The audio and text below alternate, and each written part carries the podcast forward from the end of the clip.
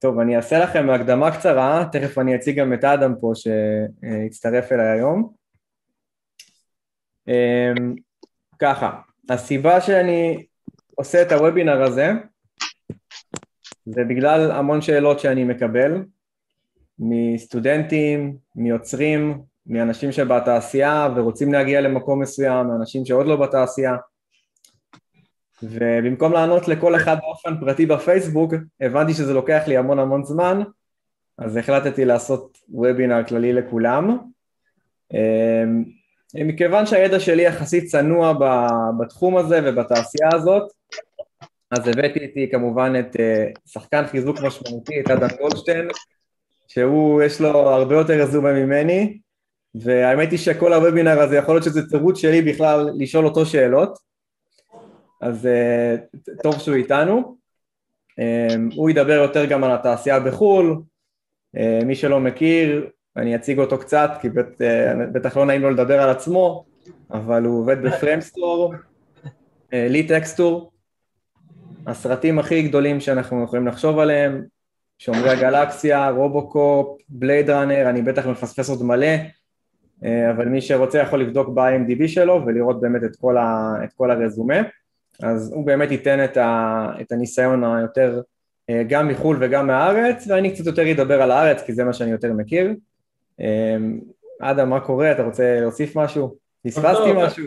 לא, הכל טוב, טוב להיות פה, נחמד לראות, אביב, אופיר, יש פה אנשים שאני מכיר כבר, כבר לפני, ויופי לראות עוד פעם. היי אה, אדם. היי, יאללה. כן, אנשים שאני גם מעביר אה, סדנאות, אה, קבוצות קטנות בבית, ויש פה אנשים שהיו בסדנאות, ובזמן האחרון כיף לראות אותם מוצאים עבודה וכאלה, אז תענוג גדול. אה, וכן, ב Framestore אנחנו גם, דרך אגב, אנחנו, אנחנו באמצע גיוס מסיבי לצוות, אנחנו מחפשים, מחפשים, אם יום אחד תמצאו את עצמכם בקנדה עם ויזת עבודה קנדית ודמוריל של טקסטורה, אז ישר להודיע לי. מגניב, מגניב. אז אה, אתה רוצה לדבר על הסדנה קצת או שפחות רלוונטי? לא, זה כשיש לי אנרגיה, עכשיו שתי בנות, אחת מהן היום יש לה הולדת, לאלפה יש יום הולדת היום, 12, ואנחנו עם שלישי בתנור, שבע חודשים בהיריון, אז האנרגיה שלי אולי לא, לא יהיה לי אולי בשנה הקרובה, אבל כשזה קורה אני מודיע ב, על כל, כל הדפים של עידוד המקצועות אנימציה וה-3D Modeling and Animation IL, כל מיני אומנות המחשב, כל, כל הקבוצות פייסבוק שאני מכיר אני מודיע, בית ספר לציור, ואני אומר אני מתחיל סדנה בעוד איזה חודש, תשלחו לי דמורילים, אה, תשלחו לי למה אתם רוצים להצטרף, ואני, יש, זה לא הרבה מקומות, זה ארבע, חמש אנשים, שש אנשים, ו, ו, וזה כן דבר שאני אני מבקש להשקיע הרבה, זאת אומרת זה הרבה עבודה, זאת אומרת, ואני מעיף, אם מישהו לא משקיע אז פשוט הוא יוצא מהסדנה, לכן אני גם, אני גם לא לוקח על זה כסף, אני אף פעם לא לוקח כסף על, אה, אה, על מה שאני מעביר, אבל אני מבקש שיעבדו בשביל זה, ואם לא עובדים אז אני מסוגל להעיף, זה, זה הכיף שלי, מי שלא עובד לא צריך להיות שם, וזה הרבה עבודה, אבל יוצאים מזה עם, עם דברים לתיקי עבודות, אז אם בא לכם, פשוט שימו לב פעם הבאה שאני כותב בזה ותשלחו, ואולי נתראה בסדנה. מגניב, מגניב. אז כמו שאתם רואים, אדם לא פה בגלל השם שלו, אה, יש לו הרבה מה לתרום לנו לוובינר הזה. אה, אוקיי, אני, אני אגיד לכם בקצרה איך זה ילך, קיבלתי כמה שאלות ששלחתם לי במיילים, אז יש פה כמה שאלות כלליות שאני רוצה להתייחס, אה, אבל כמובן זה תוך כדי גם משודר גם ביוטיוב, גם פה, אז תכתבו לי שאלות בצ'אט אם יש לכם, ואני אגיע גם לשאלות ש, שלכם, אם כרגע יש לכם דברים שעולים ובא לכם אה, לשאול על התעשייה, באופן כללי אנחנו לא נדבר פה רק רק על תעשיית ה modeling או ל texturing, כי תכלס בסוף הכל אותו דבר, הכל זה אותם עקרונות, אה, איך שמוצאים עבודה בתור אה, אנימטור 2D, אני מניח שזה בדיוק אותו דבר כמו איך שמוצאים עבודה כ texturing, יש לזה עקרונות יחסית דומים. אז כל שאלה שיש לכם בתחום אומנויות הבמה, אה, אם, אם אמרתי את זה נכון, אני לא יודע איך, איך זה נקרא, איך, איך להגדיר את הכל, אז אתם מוזמנים לכתוב כאן בצ'אט פה, בצ'אט ביוטיוב, אני אשתדל מדי פעם לעקוב ו- ולעצור את, ה- את השיעור. אומנויות המסך, אוקיי, תודה עינת.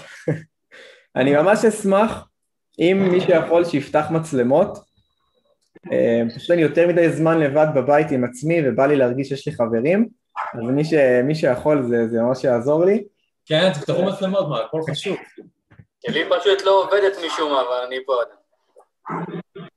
מגניב, מגניב. יש פה כמה אנשים שאני מכיר, אז uh, ממש מגניב לראות uh, שאתם גם פה בוובינר. סבבה, לפני שנתחיל שתי דברים קטנים, כל מי שמכיר אותי יודע שאת הוובינרים האלה אני, אני עושה בחינם, אה, אבל אני כן אשמח אם תוכלו להירשם לערוץ יוטיוב שלי, זה, זה יעזור לי לייצר עוד תכנים כאלה בעתיד. אני אשים לכם פה רגע לינק ואני אעשה לכם share, שתראו מה, על מה מדובר. אז סך הכל פודקאסטים, גם שלי ושל אדם פה, אגב, מי שלא צפה, מאוד מעניין. מדריכי אפטר פרימייר, אז אני אשים לכם פה לינק בצ'אט. אה, מי שיכול להיכנס, להירשם, זה באמת יעזור לי. והדבר השני, יש לי קורס אפטר אפקט שהשקתי החודש. מי שרוצה לקחת את הידע הזה בצורה יותר מקצועית ובאמת להשתלב בתעשייה, לייצר לעצמו איזשהו תיק עבודות, אני אשים לכם פה גם עם איזשהו קופון הנחה, אה, אה, זה גם שני הדברים שאני רוצה להתייחס אליהם, ויאללה בלאגן. אוקיי, שתי הלינקים אני שם לכם בצ'אט, סבבה. זה אחד.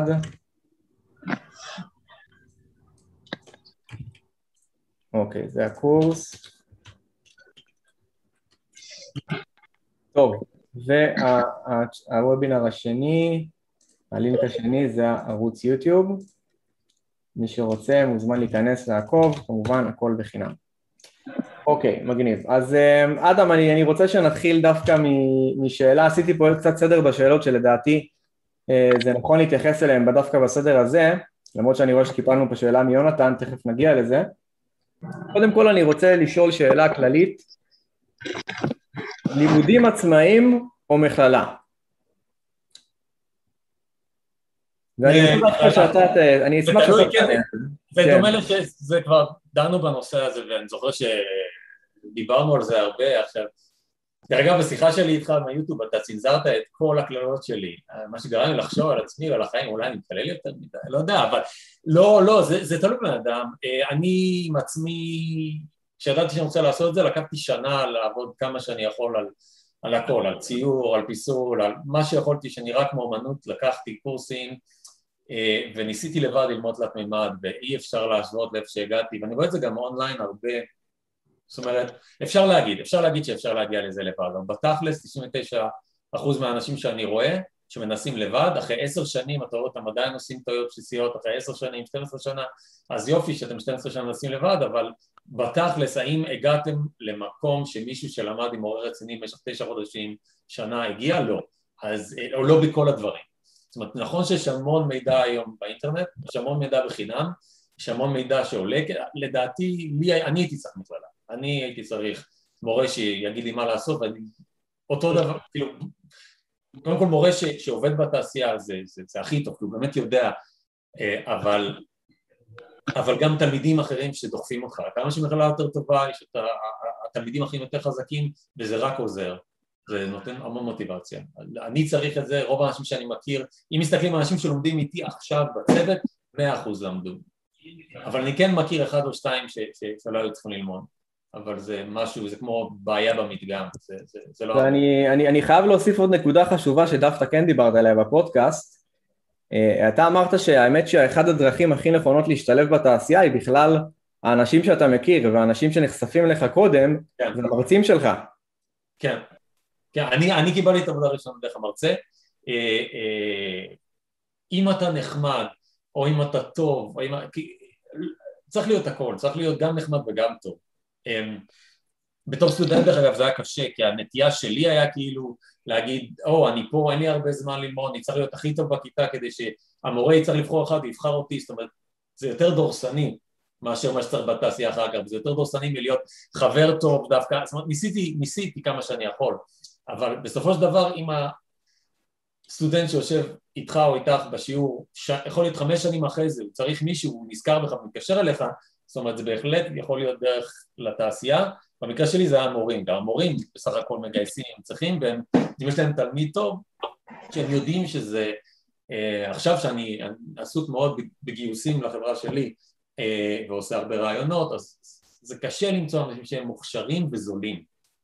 ולפעמים יש כאלה אוצרות, שאתה אומר, אוקיי, בשביל החברה באמת ככה, הוא לא עולה לי הרבה, אבל הוא ממש טוב. ואתה אומר, אוקיי, יש לך שהייתי בבית ספר, והוא ממש טוב, ועוד לא מצא עבודה, ואני מתקשר אליו. ו- ו- וזה ממש עוזר לדעתי. כי יש גם אנשים שנלחצים ברעיון עבודה, יש אנשים שלא מתראיינים טוב. גם ראיתי הפוך, גם ראיתי אנשים שמתראיינים ממש טוב, ואז אתה אומר, למה שכרנו אותו? אבל, אה, אה, יש כאלה שלא מתראיינים טוב, נלחצים. אה, הייתה לנו אחת עכשיו ש, שכל כך נלחצה, והיה לה צחוק נורא, לחוץ בזמן הראיון, ולקח המון זמן ששכנעתי, כי הבחור שהייתי השני ברעיון מאוד לא רצה.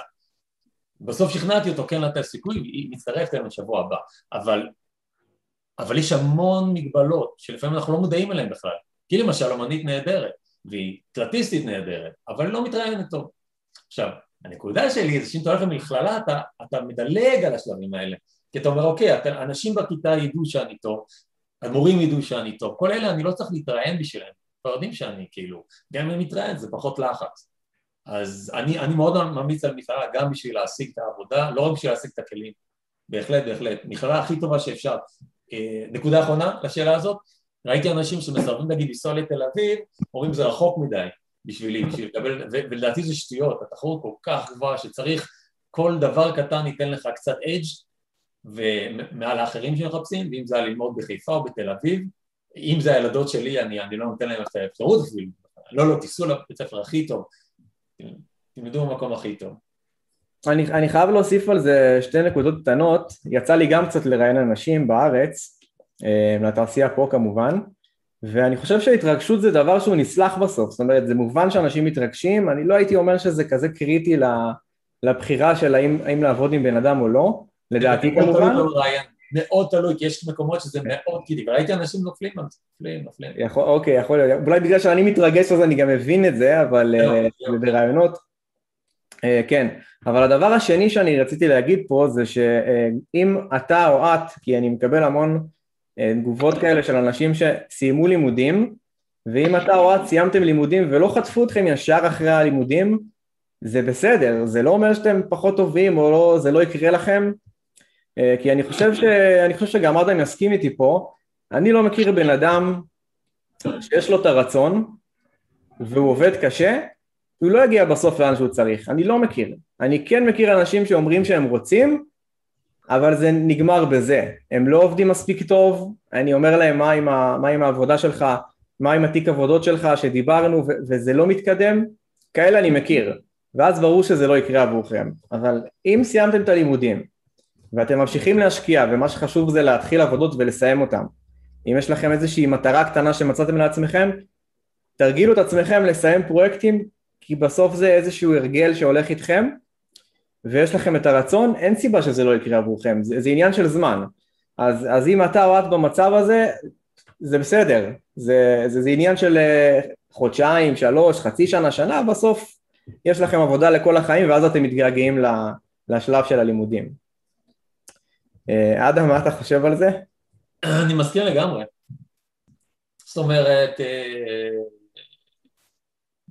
היה קליפ שהייתי שם עכשיו על איזה אנימטור שרואים אותו מנסה ומנסה, כאילו זה שתי דקות של כל החיים שלו בתור אנימטור וזה מתחיל בדברים כאילו נלעגים, באמת, אתה אומר, אוקיי, הוא לא יצליח, ואז הוא משתפר קצת, משתפר קצת, פתאום, כל הזמן אוהב סצנות מכות, ויש להם פתאום יותר משקל ויותר אנרגיה, פתאום זה נראה אמיתי, ואז זה נגמר בשוטים משומרי הגלקסיה, שהוא עושה אנימציה לרוקט ולזה, ואתה, וחושבים על זה, זה הסיפור של כל מי שיושב איתו במשרד איתי, כל מי שיושב במשרד איתי, התחיל ממשהו שנראה כמו כלום, פשוט לא ויתר, לא ויתר, לא ויתר, משתפר קצת, קצת להשתפר, רק בקצת, טק, טק, ככה בסוף מגיעים לזה, אה, אני גם מסכים, כל מי שלוותר זה קל, ולוותר זה גם, זה גם, זה גם תמיד, אפשר לוותר וזהו, נגמר, לא, לא תגיע לזה, אבל מי שלא מוותר, בסוף מגיע, אני, אני מסכים לגמרי, יש בחיים, בהיסטוריה של המין האנושי, לא היה כל כך הרבה עבודה באומנות כמו היום, באמת, כל כך הרבה דרישה לתוכן,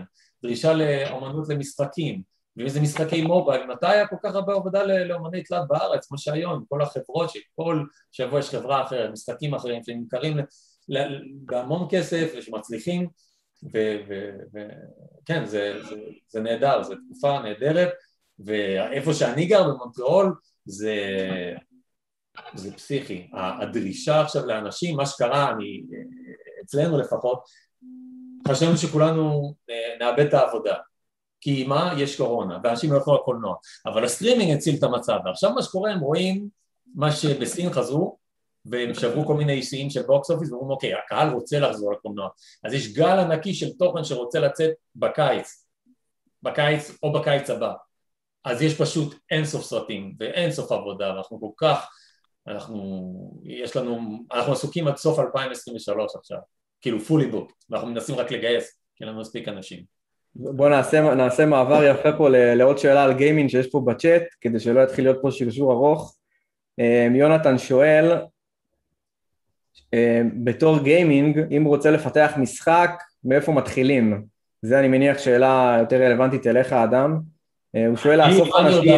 עבדתי על, אני במשחקים, עבדתי על עטיפות, על פוסטרים, על עטיפות, וזה היה משחקים של יוביסופט ושל בליזרד, אז אני לא יודע איך מפתחים משחק לבד, אה, אה, אבל אני כן יודע שיש המון אנשים בארץ שיודעים איך לעשות את זה, שעושים, יש המון, יש המון אפילו בפייסבוק, קבוצות, אני מאוד ממליץ על Games IS, אני חושב, Games IL, Games Israel, אני נמצא את הקבוצה Game IS, לא יודע למה IS זה ישראל, אבל בסדר, Game IS, Game IS, מילה אחת, Game IS, יש שם המון דרישות גם של מפתחים מתכנתים שמחפשים אומנים ולהפך, וזה מקום נהדר לעשות קשרים, כל מיני Game Jamming, כל מיני סדנאות, הם עושים המון תוכן, הרצאות, יש להם כל איזה שבוע הרצאה מעניינת על איך עושים marketing למשחק, איך עושים, אה, איך עושים launch מצליח, כל מיני דברים שמאוד מחוץ לספירה שלי, ואני תמיד מסתכל כי זה מעניין אותי, אה, אבל כן, אני לא בא מהגיימינג, אני בא מהצד של האומנות, אני מבחינתי התחלתי בתור מודליסט ואז עברתי כל מיני דברים אחרים, מה שאני רוצה זה שמה שאני יוצר שיראה הכי טוב שאפשר, שלא יהיה שום דיגרדציה של האיכות, למרות שהיום דברים כמו סייבר פאנק, אה, זאת אומרת המשחקים נראים מדהים, אבל אני עדיין מעדיף איך שהם נראים בסרט, הדמויות והיצורים, וזו הסיבה שתמיד אה, כיוונתי לתעשיית הסרטים ולא ל real time, אבל יש המון מידע ב-Game.is, לכו לשם ובטח תמצאו קבוצות של אנשים שמנסים לעשות משחק, מתכנתים שמחפשים אומנים, או להפך. אז ככה אני הייתי מתחיל, פשוט ללכת לשם, להתחיל כל הידע ששם, להצליח, להתחיל ללכת למפגשים ולהתחיל להקשיב למה כן, שאתם להגיד. בקיצור, שלחנו אותך למקום אחר, יונתן. כן, אה, מישהו שיודע את התשובה. אוקיי, עוד שאלה מהצד של אה, אה, אושקילי, אני מקווה שאמרתי נכון? כן, אושרה. אושרה? כן. אוקיי, האם אתם ממליצים לרכוש עוד מיומנויות? אני אענה על זה בקצרה, בטח ליד אני יותר מה להוסיף. אני מאמין שללמוד, מן הסתם ללמוד תוכנה זה אף פעם לא מספיק. זאת אומרת, אם מישהו יודע אה, פרימייר או בלנדר או, או מאיה או אף... זה לא אומר, זה רק תוכנה. בסוף הידע האמיתי צריך לבוא איזשהו ידע יותר עמוק, למשל קולנוע או אנימציה. אנחנו אף פעם לא לומדים תוכנות, אנחנו לומדים מקצועות. וגם בעיצוב זה ככה, אפשר לדעת פוטושופ, אבל זה לא אומר שאתה מעצב.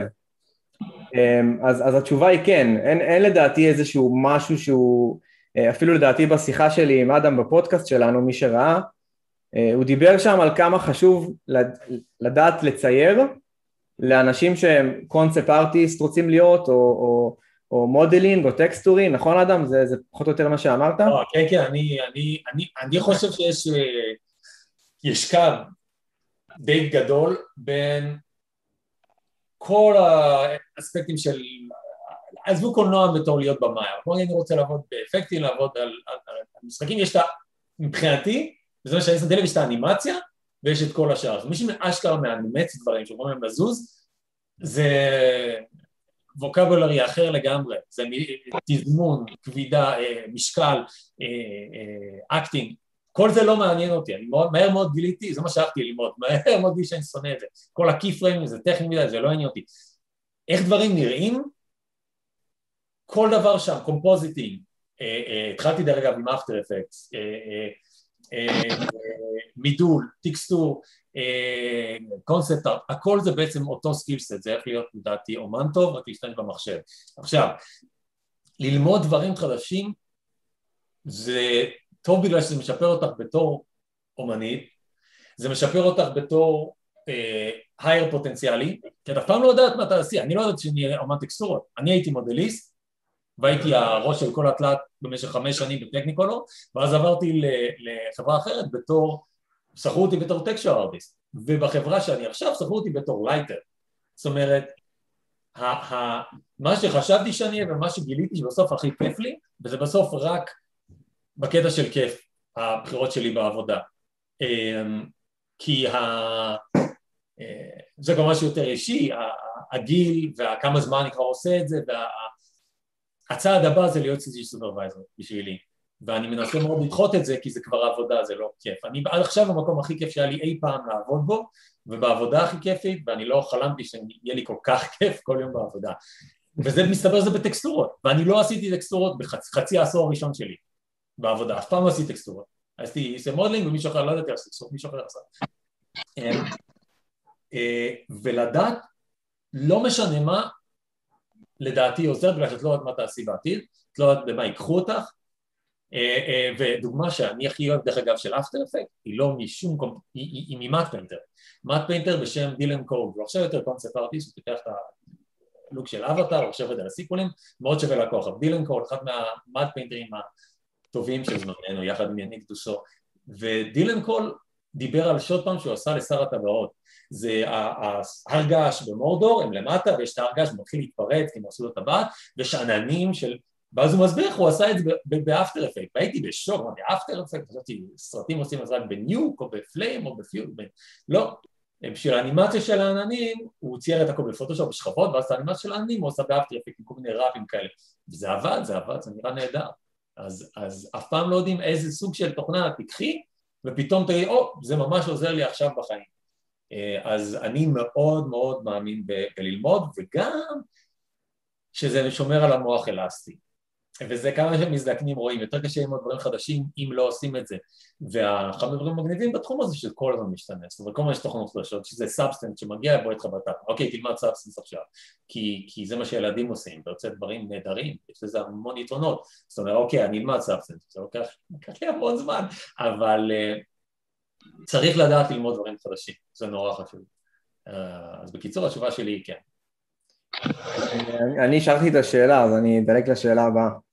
אה, זה האמת, שזה, האמת שזה אולי גם מתחבר, אה, אה, מישהו שאל אותי במייל, האם יש תוכנות שהן רלוונטיות לתעשייה בארץ לאמן 2D, לצייר 2D? אז, אז אני, אני חושב שבדיוק כמו שעניתי לשאלה הקודמת, אני לא מאמין בללמוד תוכנות. זה כמו, כמו שאדם אמר, אתה נכנס לחברה אחת, עובדים איתה עם ניוק, וחברה אחרת עובדים איתה עם אפטר, ואחת במאיה ואחת ביוניטי ואחת בפוטושופ ואחת באילוסטרטור. מה זה משנה אם תדע תוכנה או לא תדע תוכנה, אם מחר הכלי הזה ישתנה לכלי אחר? אני מאמין בללמוד מקצוע תמיד, אוקיי? אז אני הייתי אומר, תדע לצייר טוב, תדע מה זה נפחים נכונים, אה, לציור, כן? אה, תדע אה, עקרונות של אנימציה בצורה טובה, ותתמקד באחד הדברים האלה, כן, אני כן בעד להתמקד, במיוחד אם אתה יודע מה אתה רוצה, כמו שאדם אמר, אה, לא תמיד אנחנו יודעים מה אנחנו רוצים. אני שנאתי את קורס האפטר שלי בבית ספר בכלל, אני זוכר שזה היה הדבר האחרון שרציתי לעשות. אני לא יודע למה, אם זה בגלל המורה או שזה בגלל התקופה שאני הייתי, אבל לא אהבתי את זה. ו- והייתי בטוח שאני אהיה משהו אחר לגמרי, ופתאום משהו נפתח לך במהלך הדרך, ואז אתה לוקח את כל העקרונות איתך שלמדת. כל העקרונות מה, מהאנימציה, מהקולנוע, מהעיצוב, מה שלמדנו אנחנו לוקחים איתנו לתוכנה הבאה.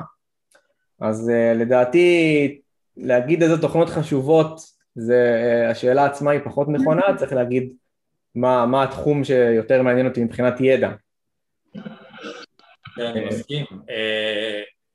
אה, 2D זה משהו שהוא הפך להיות מאוד niche ועכשיו נטפליקס ככה וכל הסטרימינג מוציא אותו מה niche כי הם נותנים מקום להתבטאות וליצירה אני זוכר שעבדנו על מרי פופינס אז יש את היצורים שהם באנימציה דו-ממדית כמו שפעם עשו אותה במרי פופינס זה מקורי. אה, אה, הבעיה שכבר אין את ה skill set הזה בדיסני, האנימטורים הדו-ממדיים עזבו את דיסני, בנו חברה משלהם ודיסני השתמש בהם בשביל לעשות את האנימציה הדו-ממדית, כי לא אנימציה דו-ממדית בדיסני, זה היה לפני שנתיים, שלוש אז עכשיו היה, יצאו דברים כמו קלאוס, מדהים, ו, ו, זאת אומרת אנימציה הדו-מדית חוזרת, במשחקים בטח יש גם, אה, אה, אז להגיד איזה תוכנה, מה... זה, לדעתי זה נונסנס, בגלל שהתוכנה היא כלום. הרבדים הטכניים בתלת, יש כל כך הרבה טכניות בתלת, בדומה מאוד אין הרבה טכניות. מה שתלמדו ותעשו מזה תוצאה יפה, ייקחו אתכם. כי ללמוד תוכנה חדשה עם זה, זה לא יודע מה, אין, לי מושג אפילו את השמות של התוכנות בדו-מימד, אז זה לוקח שבוע, לוקח שבועיים. אנחנו, כשעל הפוסטר הזה החליטו לעבור לווירי, הם צריכים ללמוד וירי, וגילוי שהם צריכים לעבור למאיה. אוקיי, אני למדתי 3D Max בארץ, כשהחלטתי לעבור מהטכניון להיות, לעבוד, להיות אומן, בשאיפה על פרסומות, סרטים, לא ידעתי מה, אבל הייתי, לקחתי את השנה הזאת, למדתי 3D S Max בבית, מטוטוריאל, כי היה להם את הטוטוריאלים הכי טובים, זה הכל. וכל כך הרגשתי נוח אחרי שנה, מה, אני כבר יודע הכל במקס, שנה שלמה למדתי לבד. באתי למכללה בקנדה, ולימדו אותנו סופט אימאז' בזמנו, זה שבר אותי. כי אמרו בסרטים משתמשים בסופט אימאז', אתה רוצה לעבוד, ללמוד מקס, תעבור למסלול של המשחקים. וכמעט עברתי, בסוף אמרתי יאללה נלמד תוכנה חדשה. בסוף כל הקריירה שלי עלתה על סופט אימאז' עד שהכריחו אותי לעבור למאיה, זאת אומרת תוכנות משת... משתנות. אה, לא משנה מה תלמדו, אם התוצאה תהיה שם, באמת לצייר לוקח חיים שלמים ללמוד, 40 שנה, ללמוד להחזיק את העיפרון הזה או את העט הזה, כן, אז למי, שבוע, שבוע לפה, שבוע לשם. ודרך אגב זה בא מקליגרפיה, האהבה הראשונה שלי בתור ילד, למדתי קליגרפיה, מה, כי בסופו של דבר זה קשור לחן, לאיזה יופי של, של וזה הפתיע אותי כמה אנשים בתחום כן מגיעים מקליגרפיה, הרבה ארט דירקטורים. זאת אומרת, לא משנה מה התוצאה משנה, לא משנה האקלים. כן. והאקלים משתנה גם תוך כדי העבודה. טוב, אני, יש פה עוד שאלה, לא יודע, אולי זה בשבילך, אני לא ממש הבנתי אותה. מה השאלה? אה, בצ'אט פה. אולי זה איזושהי בדיחה פנימית. אם זה אופיר, מה השאלה? אני, אני לא... אני מסוגל לעשות דבר אחד. אה, אה, להשקיע כמה שנים? איפה? גלעדי, אתה רוצה לשאול את זה אולי ב... ריגינג? נכון. ברמה גבוהה, אפשר ללמוד ריגינג ברמה גבוהה? כן. אה, אוקיי. אה, טוב מאוד. אדם, אדם. אני לא כותב טוב בעברית. לא, אין בעיה, הבנתי, הבנתי, הבנתי הכל. ריגינג ברמה גבוהה זה אחד מהדברים שקשה למצוא. יש מקצועות, אוקיי, יש מקצועות סקסיים, ויש מקצועות לא סקסיים, אוקיי? אני חושב שהכי סקסי זה אולי concept artist, דברים שאנשים יכולים לדמיין בתור ילד, לראות את הציורים של זה שהפך להיות אה, במאי, ג'ו ג'ונסטון, מחברת, היה ספר קונספט של Star Wars, ציורי עיפרון שלו, של ה X-wing וה TIE fighter, וואי זה הפיל אותי, זאת אומרת, ילד בגיל שמונה יכול לראות את זה ולהגיד אני רוצה לעשות את זה, אני יודע להחזיק עיפרון, הוא מחזיק עיפרון צלצל ככה, אז זה מקצוע סקס. הדרישה לקונספט ארטיסט כל כך נמוכה, התחרות כל כך גבוהה, שאתה מבין שלהשיג עבודה בתור מקצוע סקסי זה קשה. ריגינג זה הדבר הכי פחות סקסי בעולם, אף אחד לא רוצה לעשות ריגינג. אף אחד, זה הדבר הכי משעמם, עדיף מיטה מלעבוד. אדם, סליחה, לא נכון. רגע, לא נכון, רגע, רגע, מה שזה אומר אבל, מה שזה אומר, רגע, שמי שמסוגל לעשות את הדבר הזה, הסיכוי למצוא עבודה הכי טובה. דיסני מחפשים ריגרים, אנחנו מחפשים ריגרים. מי שיכול לעשות rigger, מי שיכול לעשות rig ברמה גבוהה, ויראה גם קצת flair טכני על squash and stretch, דברים שכאילו לפתור כל מיני בעיות ש, ש, שמראים על הבנה שמעבר ה rig האוטומטי, לא משנה רק לעשות skinning של אצבעות שיראה טוב. היא, היא ימצא עבודה, כי זה נורא בדרישה. אה, איפה אפשר ללמוד את זה?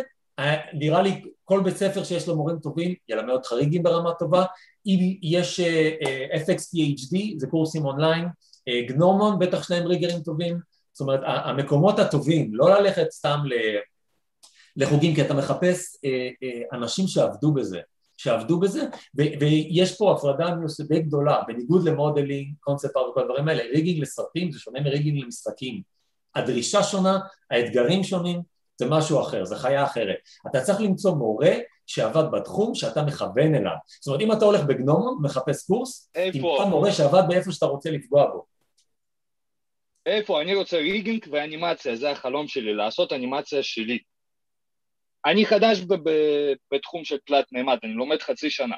אתה, אתה מחפש חוג בארץ, אני באופן אוטומטי ממליץ על IAC, על המכללה הישראלית לאנימציה, כי המורים שלהם, התלמידים שלהם, זאת אומרת, אני למדתי בקנדה והרמה שלנו היא, המה, אי, אי אפשר להשוות. הרמה ב-IC יותר גבוהה מהרמה של המכללה ש, שאני הייתי בה, בכמעט, בכל דבר, בכל דבר.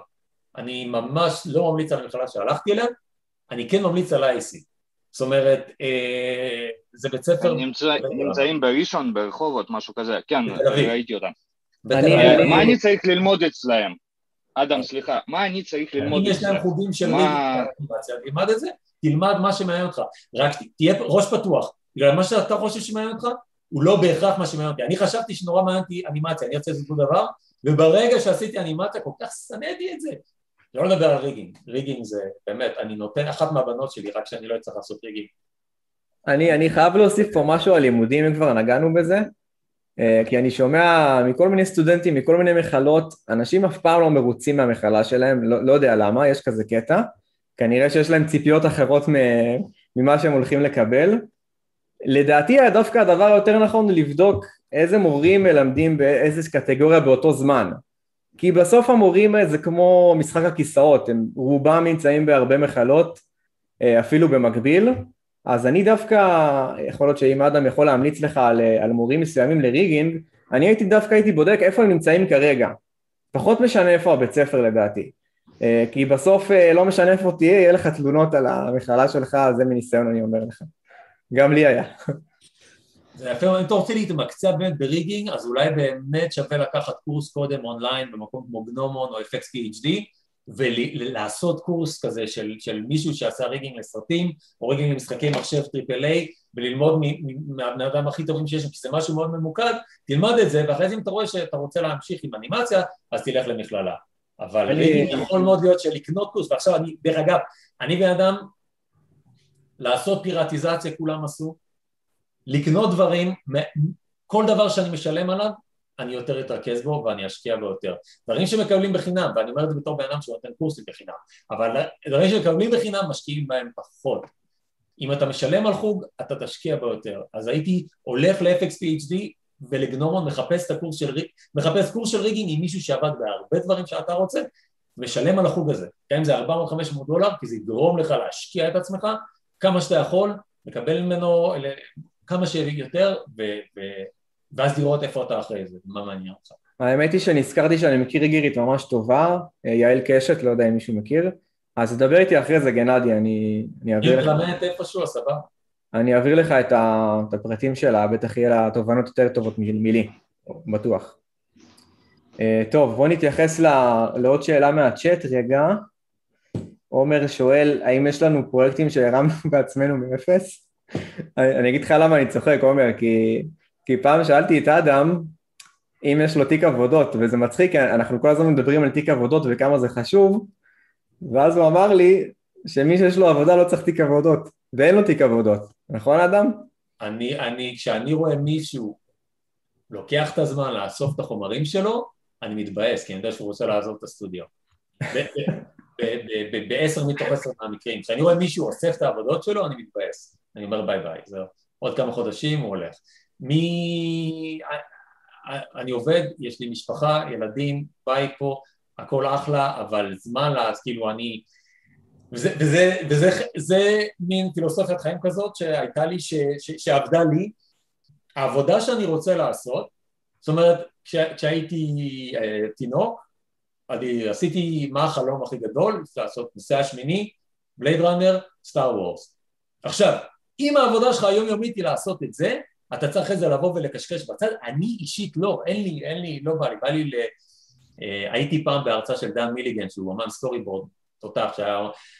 כולם שם ציירו וציירו וציירו, הוא אומר, אני מגיע הביתה ואני מסתכל על שולחן שאני כבר יודע איך השולחן נראה, כבר מכיר את השולחן, אני צריך להירגע, רואה טלוויזיה, רואה זה, משחק עם הילדים, אני אמרתי, או, הוא גאון, וזה שמר לי על, על בלנס, אה, אה, אני חושב שזה מאוד חשוב בשביל, יש פה שאלה על בלנס, על האיזון, נגיע אליה, כי זו שאלה אחרת, אבל לא, התשובה היא לא, אין לי תיק עבודות, אה, אני לא צריך תיק עבודות, אני לא צריך, יש, אתה מגיע למצב, אם עשית הכל נכון, עבדת קשה ויש לך תיק עבודות שב-IMDb יש מספיק סרטים, אז ווטה והאלם יתקשרו אליך ותגיד להם לא ולא ולא.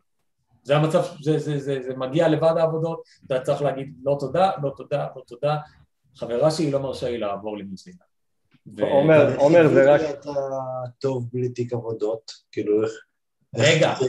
אבל עד שאתה בעבודה הזאת, אז פול אפטר ברנר, לא היה לי ילדים, לא היה לי כלום, רק עבדתי 24 שעות על 24. זאת אומרת, זה, זה, זה תיק, ברור שתיק עבודה דבר חשוב בעולם, לי אין, כי אני עכשיו לא צריך. אם היה לי, למחרת היה לי תיק עבודות. אם אני עכשיו מאבד את העבודה ואין לי עבודה אחרת, זאת אומרת, זה, זה קרה לי פעם אחת בקריירה, המקום נסגר. טכניקולור נקנו על ידי איזה קונגלומרט צרפתי ענקי בשם תומסון, שינו את השם של תומסון לטכניקולור, ואז קנו את MPC. MPC הייתה חברת אפקטים נהדרת בלונדון, שהם קנו, הרסו, הפכו אותה לאיזה פקטורי ענקי של אלפי אנשים, באמת הרסו כל דבר טוב בה, אבל כשהם קנו אותה הם גם סגרו את החטיבה, היינו חטיבת אפקטים קטנה של טכניקולור, היינו איזה חמש אנשים, ואמרו אנחנו קונים את MPC, הם באים למונטריאול, שלושת אלפים עובדים, לא צריכים חמש אנשים, אז סגרו אותם, ואז באמת ישר בניתי תיק עבודות, אבל עד, זה קרה לי פעם אחת בקריירה, לא, לא, לא, מה זה לימודים באמת, לא בניתי תיק עבודות. עומר, רק אני ואתה עושים סרטונים לשטויות ליוטיוב. לעצמנו. זה רק אנחנו. אה, אדם, יש פה שאלה לדעתי עבורך, איך אתה שומר על איזון נכון בין חיים, למידה והתפתחות בתחום, תוך כדי עבודה במשרה מלאה? אז אני, אני התחלתי באמת בטכניון, ובטכניון אתה צריך להתאבד כדי להצליח, מה זה כל כך קשה בהנדסות חשמל מדעי מחשב. אה, שוב, שנה נלחמתי כדי להתקבל לזה אחרי הצבא, כי לא היה לי שכל מספיק גבוה והיה צריך שכל כמו של רפואה. אז זה לקח לי המון זמן. כשהגעתי לשם פשוט סבלתי, סבלתי, סבלתי.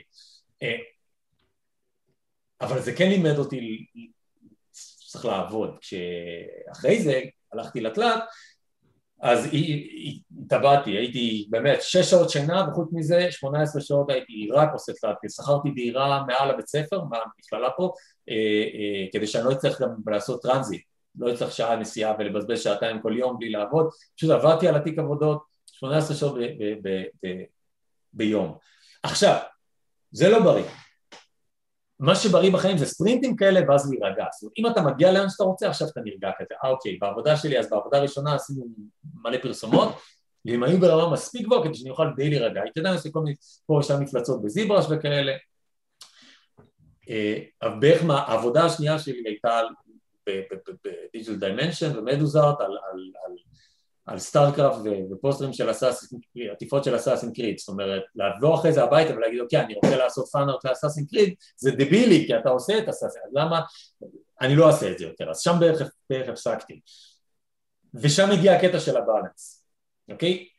אני מגיע הביתה ואני לא עושה תלת, ו shit, אני, עכשיו אני בכלל בבית בגלל הקורונה, אנחנו עובדים מהבית, אני מתחיל בתשע, גומר בשש, בשש כאילו ה plug פיו יוצא, אני הגעתי והבחירות בחיים להגיע לזה, זה היה בכל רמה, כי כשעשיתי בסטודיו גדול אם אתה מספיק סומכים עליך, יתנו לך לעשות עוד דברים. ופעם הייתי עושה matte painting פה, ב concept art, ו matte painting הייתי בעבודה עד, עד אחד בלילה, עד שלוש, שלוש בלילה גם. כי כשאתה ב matte painting אתה במקום ב production שאתה בסוף, והבמאי מחכה לזה מחר. זאת אומרת, ואתה צובע על פיקסלים ש, שהם שם, זאת אומרת אין משהו שישתנה. טקסטורה, אתה אומר אולי תוך כדי תאורה זה ייראה בסדר, אז אתה אומר אוקיי אני, אני אעשה publish ומחר נעשה render לזה ונראה את זה מחרתיים. matte painting, ככה זה נראה, זה לא טוב, רק אני אתקן. אז אתה שם עד 12 בלילה, זו הייתה בחירה מאוד מודעת להיות ב texturing בשביל ה balance, האיזון של החיים והעבודה נורא נורא נורא חשוב לי. Um, סיפרתי לכם על דן מיליגן, היה הרצאות של מלא אומני קונספטים ודן מיליגן, וחלק גדול מהאמני קונספטים האלה לא עובדים היום, והוא עדיין כן, כי הוא מגיע הביתה והוא נרגע. זה, אני מאוד חושב שה, שה balance הוא סופר סופר סופר חשוב. Uh, יש כל כך, יש, יש ברנאוט בתחום הזה, ומה שעוזר נגד ברנאוט זה להתנתק ולהירגע. Um, והרבה מזה היה באמת, עובדים קשה כדי להגיע למקום הזה, ואם אתה לא במקום שנותן לך לספק את כל מה שאתה צריך קריאטיבית, אז תילחם, תתחיל לעשות תיק עבודות למקום הבא, ולהתקדם, ולהתקדם, ולהתקדם, כשאתה מגיע למקום שאתה יודע שזה מה שאתה רוצה, אז, אז, אז לעשות ילדים ולהתנתק, להירגע, להגיד אוקיי עכשיו אני משחק עם התינוק, עכשיו אני משחק עם הילדה, אני לא עושה אה, עבודות בתלת בזמן הפנוי שלי, ראיתי המון שעשו את זה וראיתי המון שעשו ברנאפ. וכן, כדי, ואני חושב שאחד מהחוזקים של אנשים שאני רואה אותם, שלא יודעים שהם קיימים, שהם 30 שנה בתחום, 40 שנה, כאילו, הם בני 50-60 והם עדיין עובדים כל יום, וכיף להם, ויש להם זה שהם מתנתקים אחרי זה, הם לא עושים, זה לא 24-7.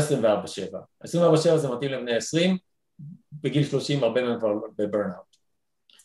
טוב, יש פה עוד שאלה, אה, אני, אני אתייחס אליה גם אה, מעינת, שהיא שואלת, אמרתם שלוקח זמן להיכנס לתעשייה, מה כדאי לעשות מבחינת פרנסה בזמן הזה, ובזמן שעושים קורסים ותיק עבודות, בתקווה שימשוך מס. אוקיי.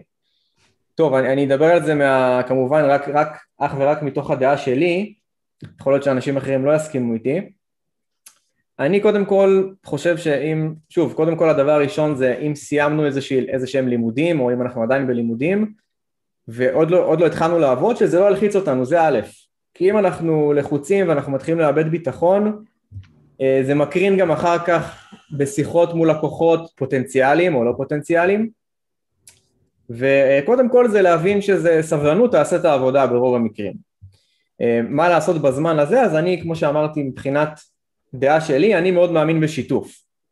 אוקיי, אני מאוד מאמין בשיתוף. אני למשל עושה איזשהו פרויקט, הוא טוב יותר או טוב פחות, אני, אני מעלה אותו לרשת. למה? כי, כי יש לי איזושהי אמונה שאני מוציא משהו לעולם אז משהו חוזר אליי וגם ברוב הפרויקטים שאני עושה אני מקבל אחר כך כמה הודעות לפייסבוק, אני צריך עבודה, צריך אה, זה, למרות שלא תמיד זה רלוונטי בשבילי, אבל זה כן נותן לי את הפוש שאני צריך להבין, אוקיי, עשיתי פה משהו טוב. אז אני מאוד, מאוד מאמין בשיתוף, אני יודע שיש כאלה שלא, שיש כאלה שהם מאוד uh, uh, מתביישים בלהראות התפתחות שלהם, אני, אני קצת לא מבין את זה, כי אני חושב שבתחום שלנו כל הרצון שלנו בעצם לשתף, אחרת למה אנחנו יוצרים? אנחנו רוצים, זה כמו uh, צייר או, או זמר שהוא שר לעצמו ומקליט את זה וזה נשאר במגירה אצלו בבית. Uh, אז אני חושב שקודם כל לשתף ולהראות גם תהליכי עבודה, כי לפעמים יכול להיות שיהיה איזשהו מעסיק פוטנציאלי שיצפה בעבודה שלנו ויכול להיות שבאותו יום הוא לא יצטרך אותנו, אבל אולי בעוד שבוע, שבועיים פתאום הוא יגיד, אה, ראיתי איזה מישהו שהוא עושה תהליך נכון, ראיתי את התהליך שלו ואני גם יותר מאמין לו, בוא ניקח אותו, בוא, בוא נעבוד איתו. אמ, אז, אז זה דבר ראשון. לגבי עבודות בתשלום נמוך בתור התחלה, קודם כל עבודות בתשלום זה, זה משהו, אוקיי? זה כבר אומר שמעריכים את העבודה שלנו, ואם מבחינתי זה ייתן לי את האקסטרה, יכול להיות שבתור התחלה, נגיד לסטודנט, כן, הוא לא חייב להתעשר מהעבודה שלו, למה לא? שייקח עבודה ויעשה אותה, הרי גם ככה הוא ישלם עכשיו 20 אלף שקל למכללה ו, אמ, ויעשה את הפרויקטים שהמרצה יגיד לו. אז בדיוק באותה מידה, אם הוא ייקח עבודה בפחות כסף ויעשה אותה, וזה יקדם אותו, כן, כמובן אך, אך ורק אם זה יקדם אותו. כי אם זה לא יקדם אותו זה לא שווה. אם מישהו יבוא ויגיד לו, תקשיב, אם תעשה את העבודה הזאת, אולי אני אהיה מפורסם ואולי העסק שלי ירוויח ואז תקבל עוד עבודות, לא קונה את זה. זה, סליחה על המילה, זה בולשיט. זה אה, אנשים שמדברים ככה זה אנשים שכנראה לא, החברה שלהם לא באמת הצליחה. אה, מי, ש, מי שבאמת מגיע ממקום טוב ישלם לנו כסף. אז, אז צריך להבין אם אנחנו לוקחים את זה בתור משהו שיקדם אותנו, וכן, לקבל תשלום אפילו סמלי זה בסדר, אם אנחנו סטודנטים בסדר גמור. אה, אני לא רואה בזה רע, בדיוק כמו שאני לא רואה רע בללכת ולשלם המון ללימודים, כדי שבסוף המרצה יבוא ויגיד לכם תעשה 1, 2, 3 ואתה תעשה את זה ואפילו תשלם לו על זה כסף. אז אין באמת הבדל, כל עבודה היא תקדם אותנו לאיזשהו מקום. כמובן שצריך להיזהר בנקודות שזה לא מקדם אותנו. אה, אדם, אני אשמח גם שאתה תתייחס לזה. אופיר. עשיתי לה מיוט, עשיתי לה מיוט. עשיתי לה מיוט. אדם, אתה רוצה להתייחס? אה, אה, כן, אז אני, יש פה קצת, כן, בהרבה מאוד דברים אני מסכים איתך. אמ, אני גם דרך אגב עבדתי בחינם, בסמסטר השלישי שלי עבדתי בחינם, אה, זאת אומרת, בגלל שחשבתי שזה יקדם אותי, ואמרתי אוקיי, אני אבוא ורק בשביל שיהיה לי משהו עוד לדמורים, בסוף דרך אגב זה לא נתן לי כלום, לא, זה היה חברה כל כך מצ'וקמקת, זה היה משהו של הלבנת כסף של המאפיה, אני די בטוח, ו- ואף אחד שם לא ידע כלום, ולא היה לי שום דבר למורים, אבל למדתי איך לא לעשות דברים לפחות, שזה גם משהו, אה, אה, ונורא נהניתי והכרתי שם אנשים שאחרי זה רצו לספור אותי לעבודות אחרות אה, לגיטימיות. אז, אז זה כן היה, נתן לי משהו. אני לא ממליץ לעשות זה כ, כהרגל, זה גם מורה, זה לא טוב לשוק. אם את נותנת שירות אמיתי, ששווה ערך, ואת לקחת עבודה של מישהי אחרת שהייתה לוקחת את זה כסף, והיא צריכה לשלם שכר דירה, אז חבל, לעשות את זה אולי מעט כדי ללמוד פעם אחת, פעמיים וזהו, לא, לא משהו שחוזר על עצמו.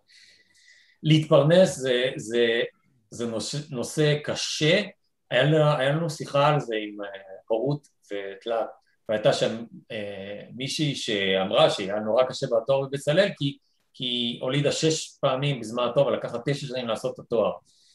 אז אני לא יודע, זה, זאת אומרת, זה, זה, זה קיצון אחר, אבל אצלי מילדות זה היה מאוד ברור לי שיש לימודים ו, ומוצאים עבודה ואז ילדים. זאת אומרת, כי, כי, כי זה קל יותר, כי זה הדרך הקלה באמת, אתה עובד עכשיו על, בבית ספר וכולם עובדים כמו משוגעים, ואם אתה רוצה להתבלט ולהשיג, להיות זה שהמורה אומר, אוקיי, אני רוצה לעבוד איתו, אני רוצה לעבוד איתה, היא ממש טובה, ו- והיא נחמדה, והיא תחת לחץ, היא עובדת, היא באה איתי לעבודה. אז כדי להגיע למצב הזה אתה לא יכול להיות האחרון בכיתה, אתה לא יכול, אף אחד אף פעם לא ייקח את האחרון, לא משנה כמה החיים שלו קשים, אז יש תחרות, כדי לעמוד בתחרות צריך שיהיה לך קל, ומבחינתי זה היה לחיות אצל, נגיד, אצל ההורים שלי עד גיל 26, 25, אני הכרתי מישהו פה במכלל, אגב, שעזב בגיל 17 את הבית, בקנדה עוזבים צעירים את הבית לפעמים. גיל 17 עזוב את הבית, מלצר. אז למלצר כאילו באמת, בתור בן אדם סתם. אני בגיל 17 לא הייתי מוכן, 17 לא לצאת מהבית, אני מאוד מעריך את זה. אבל בתכלס, בשביל להיות אומן תלת, מה זה עזר לך? במקום לנוח כשאתה יכול, או לעבוד קשה יותר על תיק עבודות, מה שאתה צריך לעשות, אתה ממלצר עכשיו כדי לשלם על רנט איפשהו שאתה לא, אתה לא חייב, אתה יכול להישאר בבית, תישאר. אני נשארתי עד הבית של ההורים עד ש... באמת, חוץ מהצבא, עד שבטכניון, כל החברים שלי, דרך אגב, בטכניון כולם גרו בבית של ההורים שלהם, כל החברים שלי. אז מה שיקל עלינו כדי שנוכל ללמוד יותר טוב. באותה הרצאה להורות גם דיברתי, אה, כשהיינו פה היה שוק אחר, כשאני התחלתי, כשאני למדתי פה היה שוק אחר לגמרי, במכללה פה התחלנו 25 אנשים, גמרנו שמונה שמונה, ו- ועבודות היו לשלוש. זאת אומרת, והראשונות שנפלו היו ההורות לילדים קטנים שהיו צריכים לעבוד, שתוך כדי התואר גם עבדו, וזה פשוט, וזה לא, לא שאמרו להם שהם לא בסדר, הם צריכים לצאת, להפסיק ללמוד, הם ראו איך שכולם מתקדמים, והם ראו אותם, ואמרו, בסוף לא ייקחו אותי לעבודה, אז אני מפסיקה לנסות. וכמו שאדם אמר, להפסיק לנסות זה בעצם, זה, זה, זה החלטה שלכם, וזה משהו שאומר, זהו, אני לא אעבוד בתחום הזה, אני אעשה משהו אחר. שזה גם יכול להיות לאנשים שזו הבחירה הנכונה שלהם, אה, אבל קצת חבל, כי, כי כולם, מה-25 האלה כולם חלמו לעבוד על סרטים, כולם רצו את זה נורא והחליטו שזה מה שהם רוצים לעשות בחיים.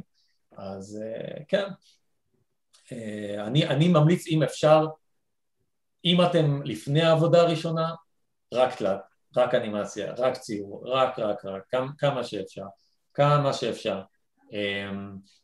זהו, אה, כי זה מאוד קשה, יש המון... עומר, עומר גולד, אתה רוצה רגע להגיד את מה ששאלת? אני לא בטוח שהבנתי. היי, אה, כן, אני פשוט מתייחס למה שדיברנו קודם, מה שאדם אמר, בקשר ל... לעשות ספרינטים, לעבוד יותר קשה כשאתה מנסה להגיע לאנשהו, אם הבנתי אותו, ואז אם הגעת למקום, אז זה הזמן שבו אולי אפשר לקחת, להוריד הילוך וכאילו להתמקד יותר בעבודה ולנוח אחרי. אמ, אם הבנתי אותו נכון, בכל מקרה זה משהו שאני כן גם מאמין בו, כלומר אם יש לך עבודה ואתה מוציא בה את כל האנרגיות שלך והכל טוב, אז יופי, תנוח אחר כך, יש עוד חיים מחוץ לזה, גם כשזה אנימציה. אמ, אבל נושא שמעסיק אותי הרבה לאחרונה זה מה שקרה עכשיו בסנובול, שפתאום אה, קרה בלטה מטורף וכאילו מלא אנשים פתאום השתחררו ומגיע למצב שפתאום יש לי מלא דברים להכניס לשורי שלא עבדתי עליהם עד עכשיו, כי כשנגמרה עבודה כל יום נחתי. אז אני תמיד בדילמה הזאת של כאילו איזה מין גישה באמת כדאי, כי תמיד לך תדע מה יקרה מחר. זה נכון, אתה גם, אתה גם במצב שיש בעצם, יש שתיים שלוש סטודיו של post production, וכל מי שיצא מ Snowball אולי יש לו דמו די דומה לשלך, אז איך, איך, איך, איך מתבלטים? זו שאלה טובה, זה... זה מקרה מאוד קיצונית האמת, אז... אה, כן, כן. אמ, אין, אין, אין לי תשובה לזה. זאת אומרת, אה, אם, אם אני עכשיו עובד ב Snowball, אם אני בארץ, אני זאת אומרת, בזמני לא היה Snowball, היה DSPI, DPSI, אלה שעשו את ה animation לאב ואלה אחרי זה, ו- ו- ולא היה לי סיכוי לעבוד בזה, אני לא, לא ידעתי כלום. אמ, וכשהם נסגרו אז גם כולם הלכו ופרפרו וניסו לחפש דברים אחרים, אז זה, היה משהו דומה. ואני אני לא יודע, כאילו, אם אני עכשיו בארץ עובד ב Snowball, אני לא חוזר הביתה ועושה demo reel, לא עושה... זאת אומרת, זה רק כשזה נסגר, אז אני... כמו, כמו פה, דרך אגב, כמו פה עם טכניקולו. ברגע שנסגר, התחלתי לעבוד על דמו-ריל, ולא היה בדמו-ריל...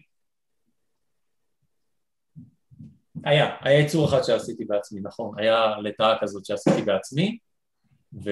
ו... אבל חוץ מזה הכל היה עבודה של הסטודיו.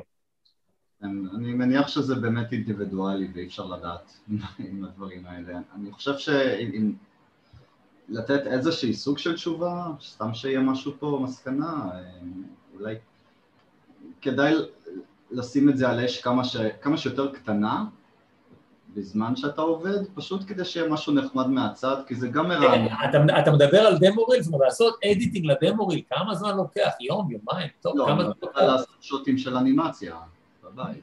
אה, לעבוד על שוטים. זהו, אז... אז... אה, הוא שואל, הוא שואל אדם, אני... אני- זה אחר, כמו שאמרתי, זה בחלק השני, זה המשחק, האמירה של, ה, של השניים. אנימציה זה כי אתה יכול בהחלט לקחת ריק חינמי, אתה יכול לקחת אה, אה, דמות חינמית, אתה יכול לקחת סטיק פיגר, לעשות אנימציה שתכניס אותך לפיקסאר. כן, אז, אז, אז קצת שונה.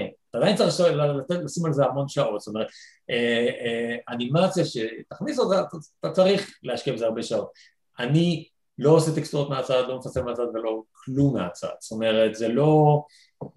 זה, כשאני מדבר על לעשות demo reels, אני מתכוון לערוך את ה demo reel ביחד. כדי לעשות פיסות שהן מספיק חזקות להיכנס ל demo reel שלי עכשיו, אז אני צריך להשקיע בזה חודשים. כי זה, כש, כשאני שם את King Shark על ה demo reel שלי, King Shark מה Suicide Squad האחרון, אני אז טקסטרתי אותו, בנ... בוא נגיד שאני אני, אני צריך לשים חודשים, כדי שיהיה משהו ברמה הזאת. זאת אומרת, אם אני עכשיו מתקסטר משהו בשבועיים, אז למה לשים את זה בדמוריל? זאת אומרת, אתה צריך להראות דברים שדוחפים אותך בשביל לדחוף את עצמך, במיוחד אם אתה היית כמו סנובול, אתה צריך להראות דברים טובים. אז זה הרבה שעות. נכון, בגלל זה זה דילמה, כן.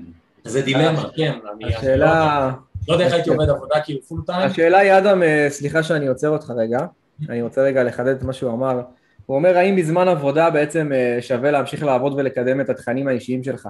עכשיו, אני שואל, אם אתה למשל, לצורך העניין, סתם אני לוקח אותך לדוגמה, כי אתה מדבר איתי כרגע, אה, נגיד ועכשיו הסטודיו שלך חס וחלילה נופל.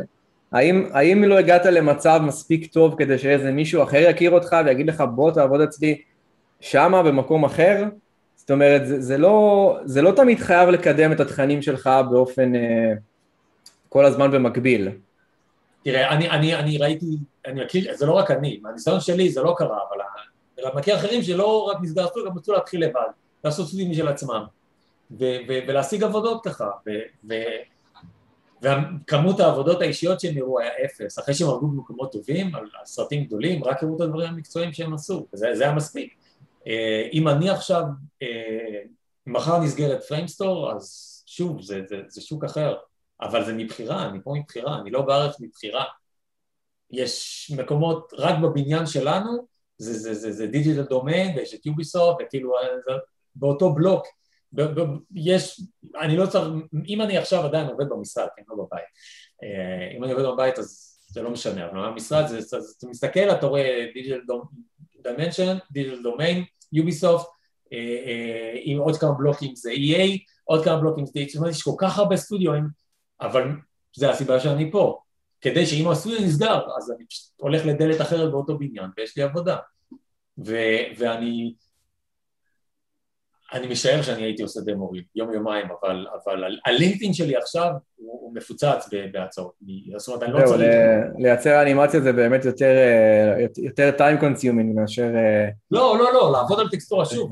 אני, אני עשיתי, אף אחד לא עשה אנימציה לשוט של King Shark, מה שאני טקסטרתי אותו מבחינת זמן. אף אחד, אני מבטיח לך, אף אחד לא עבד אה, שש חודשים על שוט אחד של, King Shark. כן. אבל, אבל, אבל לעשות טקסטורה לקח, כן, כי ככה זה לעבוד על, על יצור שמחזיק סרט, כמו Groot, כמו Rocket, כמו... זאת אומרת, זה, זה, זה, זה המון, זה חודשים, חודשים, חודשים. מצד שני, אני שמתי לב בעבודה שלי, שיש גם חודשים שאתה עובד על ייצור שהוא שתי שורטים, בסוף פותחים אותו, ואז בעצם לא קיבלת כלום מזה. אז, אה, אז שווה את זה. אבל אחרי זה לעשות משהו בעבודה פרטית, זאת אומרת, אני, אני אגיד את האמת, אם יש לך, בגלל שאתה עובד לבד בלי פידבק, ובלי במאי שמשנה את הדעה, לפעמים אתה אומר, אוקיי, תוך שבועיים אני יכול לעשות משהו יפה. אבל אם אתה לבד גם, אז אתה צריך להשיג את המודל. אוקיי, אז למדל משהו ולטקסטר, אבל בסוף יוצא לך משהו שהוא יפה כמו שעשיתי בעבודה. זה, אני בשבילי, אני לא רואה את זה. בעבודות לפני, כן הייתי עושה את זה. בטכניקול לא הייתי עושה דברים מהצד, כן, הייתי עושה ב, ב, ב, בערב, אה, או בזמן פנוי במשרד, הייתי, הייתי עושה אה, ייצורים. טוב, יש עוד שאלה פה, אני, אני לא בטוח, אני אישית לא מבין כל כך בסאונד. מה אדם, אני מניח שאתה גם לא, נכון? אני סאונד? מה, מה זה סאונד? כן, לא, מישהו שאל פה על עולם האודיו והסאונד, אה, היינו שמחים לענות, פשוט אנחנו לא מבינים, זה לא בגלל שאנחנו לא רוצים. לא, אני לא, זה, אין לזה שום קשר, אנחנו לא עושים כן. סאונד, אנחנו לא מדברים על במאי, זה מגיע אלינו, נגיד את הסאונד על זה וזהו. כן, גם יש גבול לכמה המוח שלנו יכול להכיל בכלל, כבני אדם. לא, אה, אה, יש אנשים שעושים את הכל לבד, וזה מדהים, וגרף, איך קראו לו? זה שעשה במאי של Rogue One. Gareth Edwards, הוא, אמן אפקטים שלקח תקציב של 5,000 דולר ועשה במקסיקו את Monsters, סרט, סרט שהוא עשה לבד, עם שני חברים במקסיקו, את כל האפקטים הוא עשה לבד, את האם הוא עשה לבד, את הסאונד הסרט, אתה יודע מי שעושים, יכולים לעשות הכל לבד. אוקיי, בוא, בוא נעבור עוד שאלה. אה, האם שווה יותר לעבוד עצמאי בפרויקט אישי שלך, או עדיף פרילנסר לפי דרישה של לקוח? אני... אם אתה מצליח להשיג פרילנס, תשמע, אני, אני, אני הייתי פרילנס כן. בחיים, אני לא יודע כלום על פרילנס, אני ממש, הדבר שהכי פחות אותי מושך, שוב, אני בא מהקטע של אמנות, סגור אותי בחדר עם, עם, עם, עם אה, נייר ועפרונות ואיך קוראים לזה, חמר, אני אהיה מאושר, זאת אומרת, רון, שאני רוצה לעשות, בוא עם שלי, אה, תיקח אותי, תיקח אותי, אני כל כך גרוע בלמכור את עצמי, לא, לא הייתי יודע איך להתחיל אפילו. אז, אה, אז פרילנס, אני הייתי עושה דברים לבד, רק כי זה מה שאני מכיר. אם הייתי מצליח להשיג עבודות בשביל כסף, הייתי עושה אותם. אבל... סבבה, מסכים. אתה יודע מה, יש, פה, יש בזה עוד משהו לדבר, כן.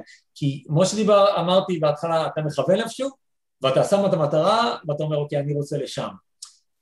כשאני עושה עבודה לתיק עבודות, אני כבר לא עושה, כשהייתי עושה, או כשהייתי ובואו נדבר עכשיו רק על תיק עבודות. זה כדי להגיע לשם, לא כדי להגיע למה שאני רואה, אוקיי, אז זה Snowball, אז זה Gravity, או אתה יודע, כאילו, אה, אה, אה, אם אני בסטודיו של mobile, סטודיו של mobile אחר. אם מה שאתה רוצה זה, זה, זה לעבוד על triple A, אז אתה מכוון לשם. ועכשיו לך תציג פרילנס ל triple A. לא קל. אה, או אם אתה רוצה לעבוד על Star Wars, אז תשיג פרילנס של Star Wars, כנראה שלא תשיג. אמ, אז, אז, אז, אז אם אתה רוצה לה, להגיע לשם, אתה צריך תמיד שהעבודה שלך יכוונו אותך לשם. זאת אומרת, אני הייתי עובד, אם זה לא חובה, ואני בגיל, בגיל צעיר יותר, אני הצעיר, הייתי עובד על, על, על, על מפלצות, על דברים שהכי מושכים אותי. חלליות, מפלצות, משהו שאני רציתי לעבוד עליו בתור מקצוע. וזה קורה עד שאתה מגיע לשם בתור מקצוע. סבבה. קופר, אתה רוצה לשאול? אה, כן, אני אשמח לדעת אה, מה עדיף יותר, האם עדיף לעבור לחו"ל בשביל למצוא עבודה בחו"ל, או לנסות, אה, מה שנקרא, למצוא מרחוק. כאילו לקבל רעיונות ואז לקבל הצעות לעבור, או שבאמת לעבוד מרחוק. זה אם אתה מגיע למצב ש... ואני מכיר כמה פעם, בהתחלה לא הכרתי אף אחד כזה מארץ, לא הכרתי אף אחד, כל מי שהכרתי הלך ולמד בחו"ל. לאט לאט אני מכיר יותר ויותר, זה עדיין מטפטף. למה? בגלל שאתה מבין שבארץ יש איקס אנשים, שמונה מיליון, בקנדה נגיד, נגיד קנדה, יש חמישים מיליון. זאת אומרת, סטודנטים לאנימציה, רק באחד לאחד יש יותר בקנדה. ואם יש סטודנט באנימציה שהוא שווה לחלוטין למישהו בארץ, ייקחו את זה מקנדה. קודם כל ייקחו אותו המורים שלו, והחברים שלו אחר כך. ובסוף בסוף מי שלא מצא עבודות משנה אלה מגיע הרעיונות עבודה, ואז אומרים יש לו ויזה עבודה, ניקח אותו. למה? כי יש שכר של ג'וניור יש שכר של מיד ושל סיניור, ולשכר של ג'וניור מאוד קשה להצדיק ויזת עבודה. ולפעמים אפילו מונעים מהסטודיו, אומרים הסטודיו, תקשיב, מתחת לנגיד משכורת של 65 אלף דולר בשנה, אתה לא מקבל ויזת עבודה, כדי שתיקח את הצעירים מקנדה. הם לא דבילים, הם יודעים שאנשים רוצים לשכור את הכי זולים, אומרים לא, אתה לא יכול להביא מישהו מחו"ל, רק למיד והלאה. אז זה מקשה, ואם אתה לומד במקום משהו מסוים, אז... אה, זאת אומרת, כל מי שאני אני מכיר אנשים מאוד טובים בארץ שלא קיבלו הזמנה. אור טרי למשל, בואו נדבר על אור. אור אחלה אמן אפקטים, המון ניסיתי להביא אותו, אף אחד לא נתן לו, הוא בא, למד בקנדה, אף אחד לא נתן לו ויזה. נתן, בא, הגיע לקנדה, ושם השיג את העבודה. ועכשיו הוא בהיעלם עובד על, על המנדלוריאן או משהו. אז, אז אה, זה הדרך שאני מכיר, זו הדרך שכל מי שאני מכיר אישית כמעט, חוץ מדן צ'קנוב שהגיע עם ויזת עבודה לעבוד, אני חושב, ב-MPC. MPC התחילו אלפי אנשים, עכשיו עוד פעם יצטרכו אלפי אנשים, MPC זה כנראה הכיוון שלכם. אבל אדם, האם בן אדם אה, יכול לעבור לפני שהוא יודע שיש איזה מקום שיכול למשוך אותו? אז זהו, זה, זה, אם אתה בא בשביל ללמוד, אתה בא בשביל ללמוד, ואתה לא... לא, בוא, בוא ניקח בן אדם שיש לו ניסיון נגיד של חמש שנים בארץ, והוא כן. אה, רוצה להעביר את, את, את החיים, את הקריירה שלו לשם. אתה אוקיי. אומר שמשם זה יותר קל. בארץ, יש לך חמש שנים בארץ, אתה עושה apply apply אונליין לכל מקום. חזרו אליך, נתנו לך תיק עבודה, ברור שאתה, נתנו לך הצעת עבודה, ברור שתלך לשם. למה ללמוד? תלך, ת- ת- ת- תשיג, השגת מקום, לא משנה באיזה סטודיו הכי קטן. תעבור, אחרי, בקנדה אחרי שנתיים אתה יכול לבקש permanent residence, וחמש אתה מבקש citizenship. permanent residence זה כל מה שאתה רוצה. זאת אומרת, אני יכול לחיות בקנדה, לעבוד בקנדה, לא יגרשו אותי, אני לא לא חוקי, כל מקום יכול להעסיק אותי, אני עכשיו שווה ערך לכל בן אדם שהתחיל בקנדה. זה עדיין אומר שיש תחרות, אבל לפחות התחרות שווה. עכשיו, אם אני עבדתי שנתיים באיזה סטודיו מצ'וקמק, זה לא משנה, אחרי שנתיים גם permanent residence, אני יכול לעבור לסטודיו הגדולים. אז הנקודה שלי, אם אתה עכשיו בארץ, אני עכשיו בארץ, עם חמש שנים עבודה, אה, ניסיון, יש לי תיק עבודות, אני מנסה, שולח את התיק עבודות לכל מקום, לכל סטודיו אפשרי בקנדה, לא רק לגדולים. אם מישהו חזר, אם מישהו לקח את החכה שלי, בטח אני הולך אליו. אבל אם עדיין החלום שלי זה לעבוד על שומרי הגלקסיה, אוקיי? או לעבוד על סטאר וורס, אז אני רוצה, אני יודע שאני רוצה לעבוד. אז אני עובר לבית ספר, עובר, מתחיל ללמוד, ושם, שוב, אין הבטחות, אבל וואלה, יש לך חמש שנים פור בתור בן אדם מקצועי על הילדים האלה.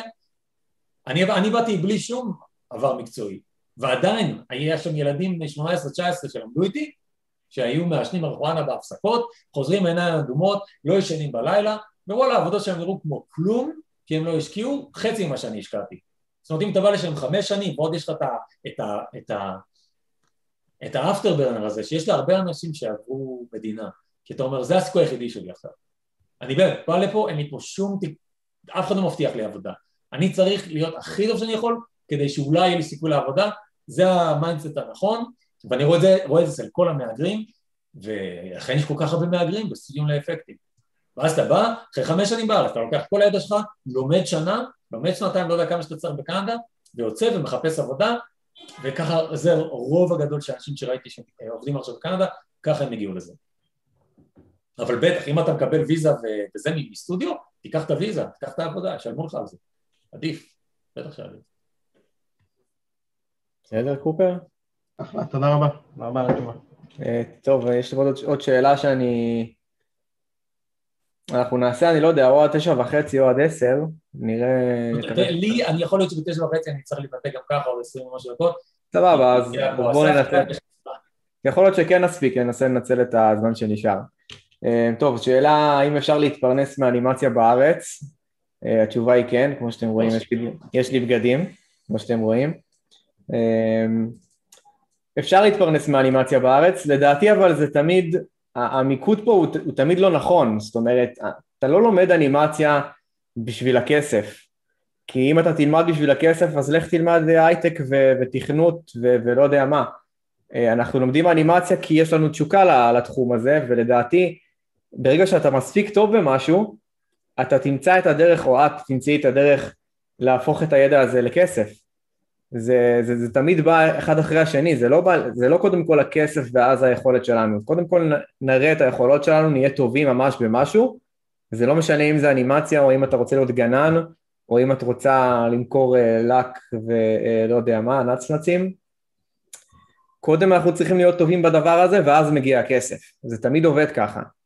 וכדי שנהיה טובים במשהו אנחנו חייבים לגלות למה יש לנו תשוקה אמיתית, לדעתי, כמובן, כל זה על סמך הדעה שלי. כן, יש הרבה שהתחילו ללמוד ואז הם גילו שאין להם תשוקה, למשל לי אפס תשוקה לאנימציה. אהבתי את הרעיון שלי להיות אנימטור בדיסני, אבל להזיז key framing, מה זה שנאתי? לא יכולתי, לא יכולתי לעשות את זה. אה, אה, רוני, רוני יופי, הייתה אומרת אה, שהיא החליטה להיות ציירת, ועכשיו כל יום הוא ניצחון, כי היא מציירת. עושה מה שהיא הכי אוהבת בעולם זה לצייר. כל שאר הדברים משניים. אני חושב שזה זה, זה דרך נורא יפה להסתכל על הדברים. אה, אה, וכן, זה אומר שתצטרכו לשנות את החיים בשביל החיים האלה. יכול להיות, פוטנציאל, או שלא.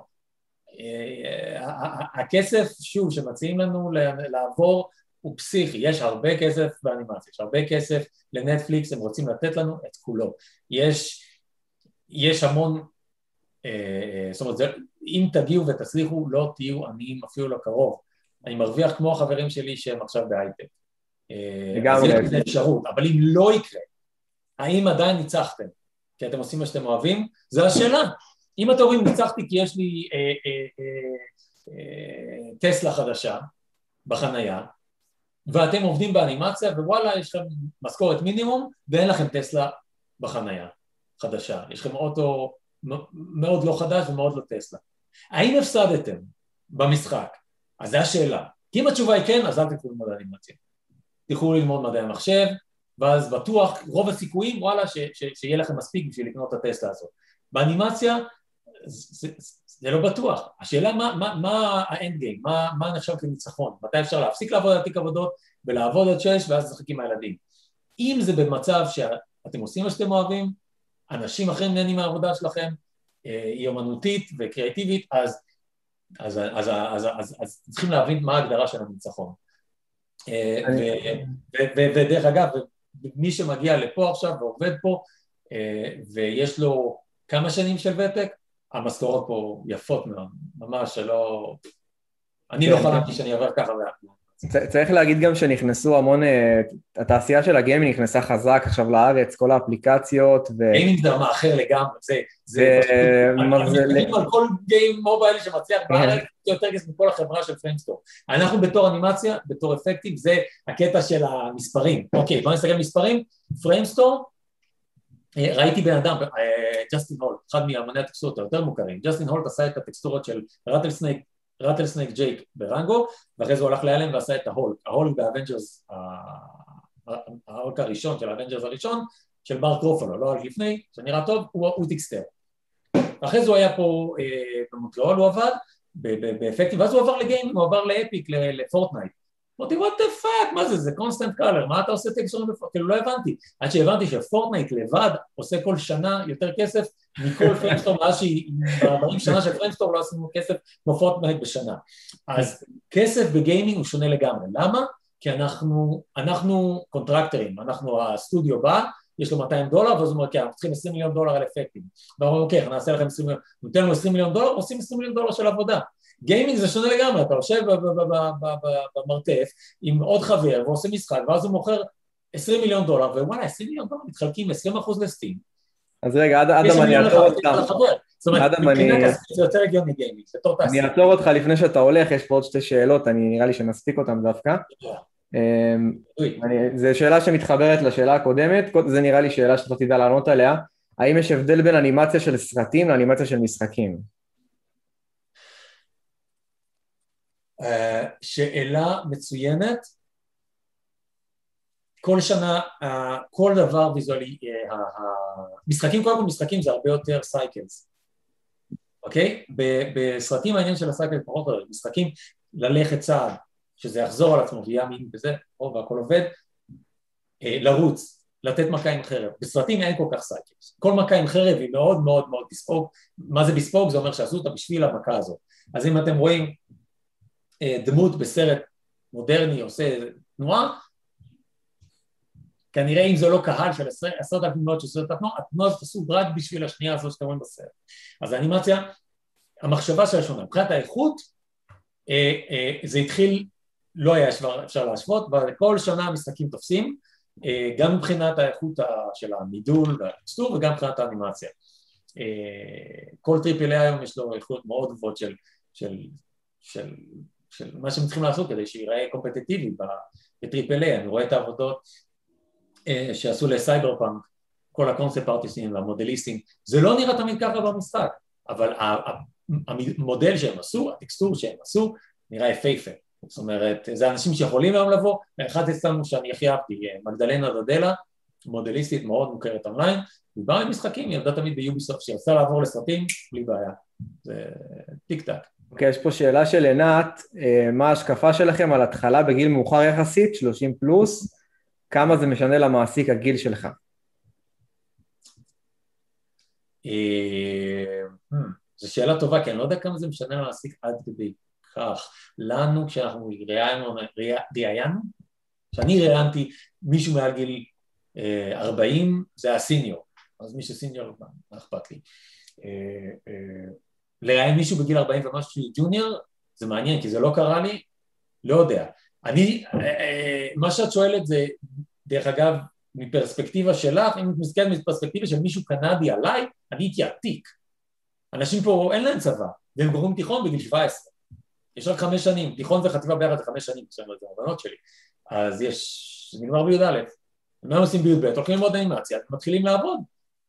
אז מישהו מתחיל, אבל הייתי בכיתה עם אנשים בני 18-19, ואני הייתי בן 27. אז הייתי הרבה יותר דינוזאור בשבילם מאשר מישהו בגיל 30 למישהו בן 27. אה, לא היה לי בעיה, זה נתן לי המון יתרונות של בגרות, ו... אבל שוב, זה לא בא עם בגאג'. לא הייתי בן 30 עם ילדים ועבודה, כי אז היה לי קשה מאוד לעמוד בקצב, להיות. אה, uh, הכל קשור בסוף למה שאת עושה. אם את עושה משהו מדהים בגיל 46 והתחלת בגיל 45, לאף אחד לא יהיה אכפת, ייקחו אותך. נכון. אוקיי? הכל קשור לתוצאה בסוף. אה, אם את חושבת שאת עדיין קומפטיבית, אם את יכולה להגיע לזה, אם אין לך את הדברים שיכולים לעצור אותך, אז זה, זה לא מפריע להתחיל בגיל 30, בכלל לא. אני חושב שדיברתי לא מזמן עם, אה, אני לא זוכר בין כמה, אריאל אבנטל, אתה מכיר אותו גם, אדם, לא? הוא עובד... אריאל אבנטל הוא גם ב Framestore, אבל הוא בלונדון, לא פגשתי אותו. Framestore לונדון, נכון. הוא רואה את העבודה שלו. כן. הוא סיפר לי שהוא עבר רק מהארץ לשם בגיל 38 אה, לדעתי, אני לא בדיוק סגור על הגיל, אבל... כן, לדעתי אין שום... וואי, הוא נראה ילד, לא יודע, אבל הוא עבר עם... כן, היה לו ידע, נכון, היה לו ידע. אבל כן. לדעתי אין, בתחום שלנו, בגלל שזה אומנות המסך, אנחנו לא באמת... יהיה אכפת למישהו אה, מה הגיל שלך, לדעתי כל עוד העבודות שלך מספיק טובות לסטודיו, מה אכפת לו להשתמש בך?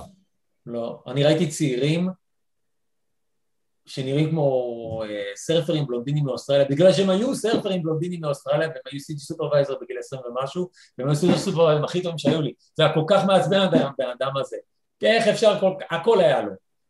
וראיתי אנשים שבגיל 60 ומשהו עובדים, וכל יום באים חיוך, ואין להם בעיה להשיג עבודה. עכשיו עבדנו, אני חושב שהוא, או שהוא מועמד, ל, הוא היה מועמד ל-VES או זכה, או שהוא מועמד, ל, לא יודע, אריק גואליונה, הוא מועמד עכשיו ל BAFTA על אה, אנימציה של, supervisor של אנימציה, והוא עבד על, על גרמלינים, הוא היה ככה עם הבובות של הגרמלינים, הוא עבד על ה Twilight Zone המקורי, זאת אומרת לפני, כשאני הייתי ילד ראיתי את זה, אז אה, בשביל לא להגיד להתחיל בגיל 30 הוא היה צוחק, אה, זה, זה באמת חשוב.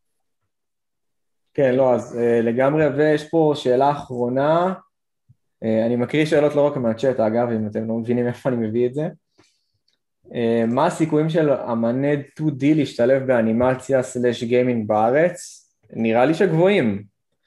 גם לי, כי במובייל אתה, יש המון עניין של ספרייטים, כן. ואנימציה דו-ממדית, זאת אומרת, זה לא...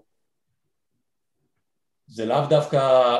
כמה שהמשחק יותר casual, פחות יש לו מנוע גרפי, ולא צריך מנוע גרפי תלת-מדית, ראיתי גם המון דברים casual עכשיו עם השקעה פסיכית, אבל יש המון אנימציות עם מדית ב... לגמרי, במיוחד גם, גם בפרסומות, יש המון cut-out היום, המון אה, 2D animation ממש חזר, חזק לאופנה עכשיו, זה, זה כבר לא רק התלת שהיה בשנים האחרונות. מעניין אותי כמה זה בזכות קלאוס, סרט קלאוס, שהוא סרט מקסים, שלא היה שווה לראות, קלאוס, סנטה קלאוס, זה ה Christmas, וזה אנימציה דו-ממדית כמו פעם, וזה לא דיסני, אבל זה מקסים כמו הדיסנים הישנים. ו... כן, אני לא, לא יודע אם זה רק בגלל זה, גם היה המון סדרות לאחרונה עכשיו, של Family Guy וכל מיני סדרות אה, שהכניסו נכון, נכון. ניר וגלי. אתה מסתכל על משהו כמו הסימפסונס, או Family, וזה דברים שהאנימציה עושים במזרח, בזיל הזול. שמעת מאוד אנשים שהכותבים בעיקר, הכותבים אנשי אלה שמקליטים את הקולות, והמפיקים והכל זה במערב. אבל אה, חוץ מה design, האנימציה של הסימפסונים, 20 ומשהו שנים של אנימציה, זה הכל במזרח. אז השאלה, האם יש אנימציה באמת בארץ? בזה, אז, אז יש, כן, בטח שיש. לדעתי גם יש. אה, טוב, האמת היא שהספקנו את כל השאלות, עשינו את זה מהר. אה, יש כן, לכם יש. עוד איזה משהו אחרון לפני שאדם הולך, יש לנו עוד כמה דקות לנצל את השהות שלו פה. דרישות, שאלות, מה שאתם רוצים, יש לי עוד איזה עשר דקות, אז אפשר.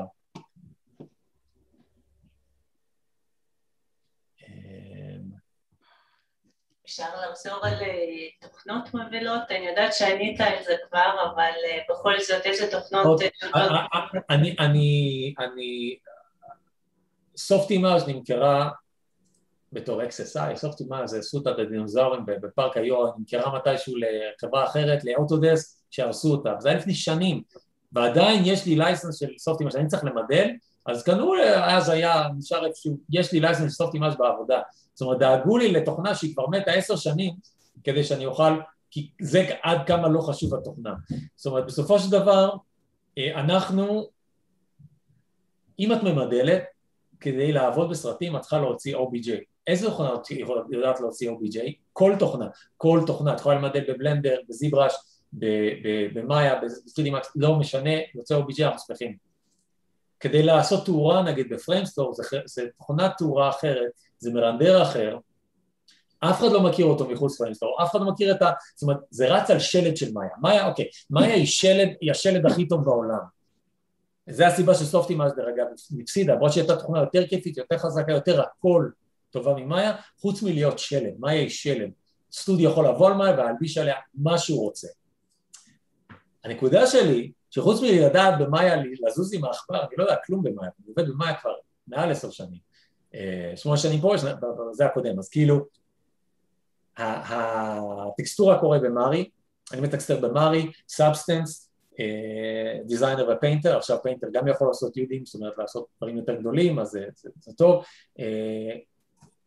גרביטי, זוכרים את הסרט גרביטי? גרביטי תוקסטרה בפוטושופ. גרביטי עם האסטרונאוטים, זכה באוסקר על אפקטים, בפוטושופ תקסטרו את החלליות שם, טיילים של 16K בפוטושופ, זאת אומרת, באמת התוכנה פחות חשובה, דמו ריל טוב, זה מה שחשוב, אבל כן, בחו"ל מאיה בעיקר, מאיה זה ה-workhorse, בלנדר, רק רוצה להגיד שבלנדר זה עניין אותי איפה בלנדר תופס תאוצה, זה אצל אומני אה, אה, קונספט.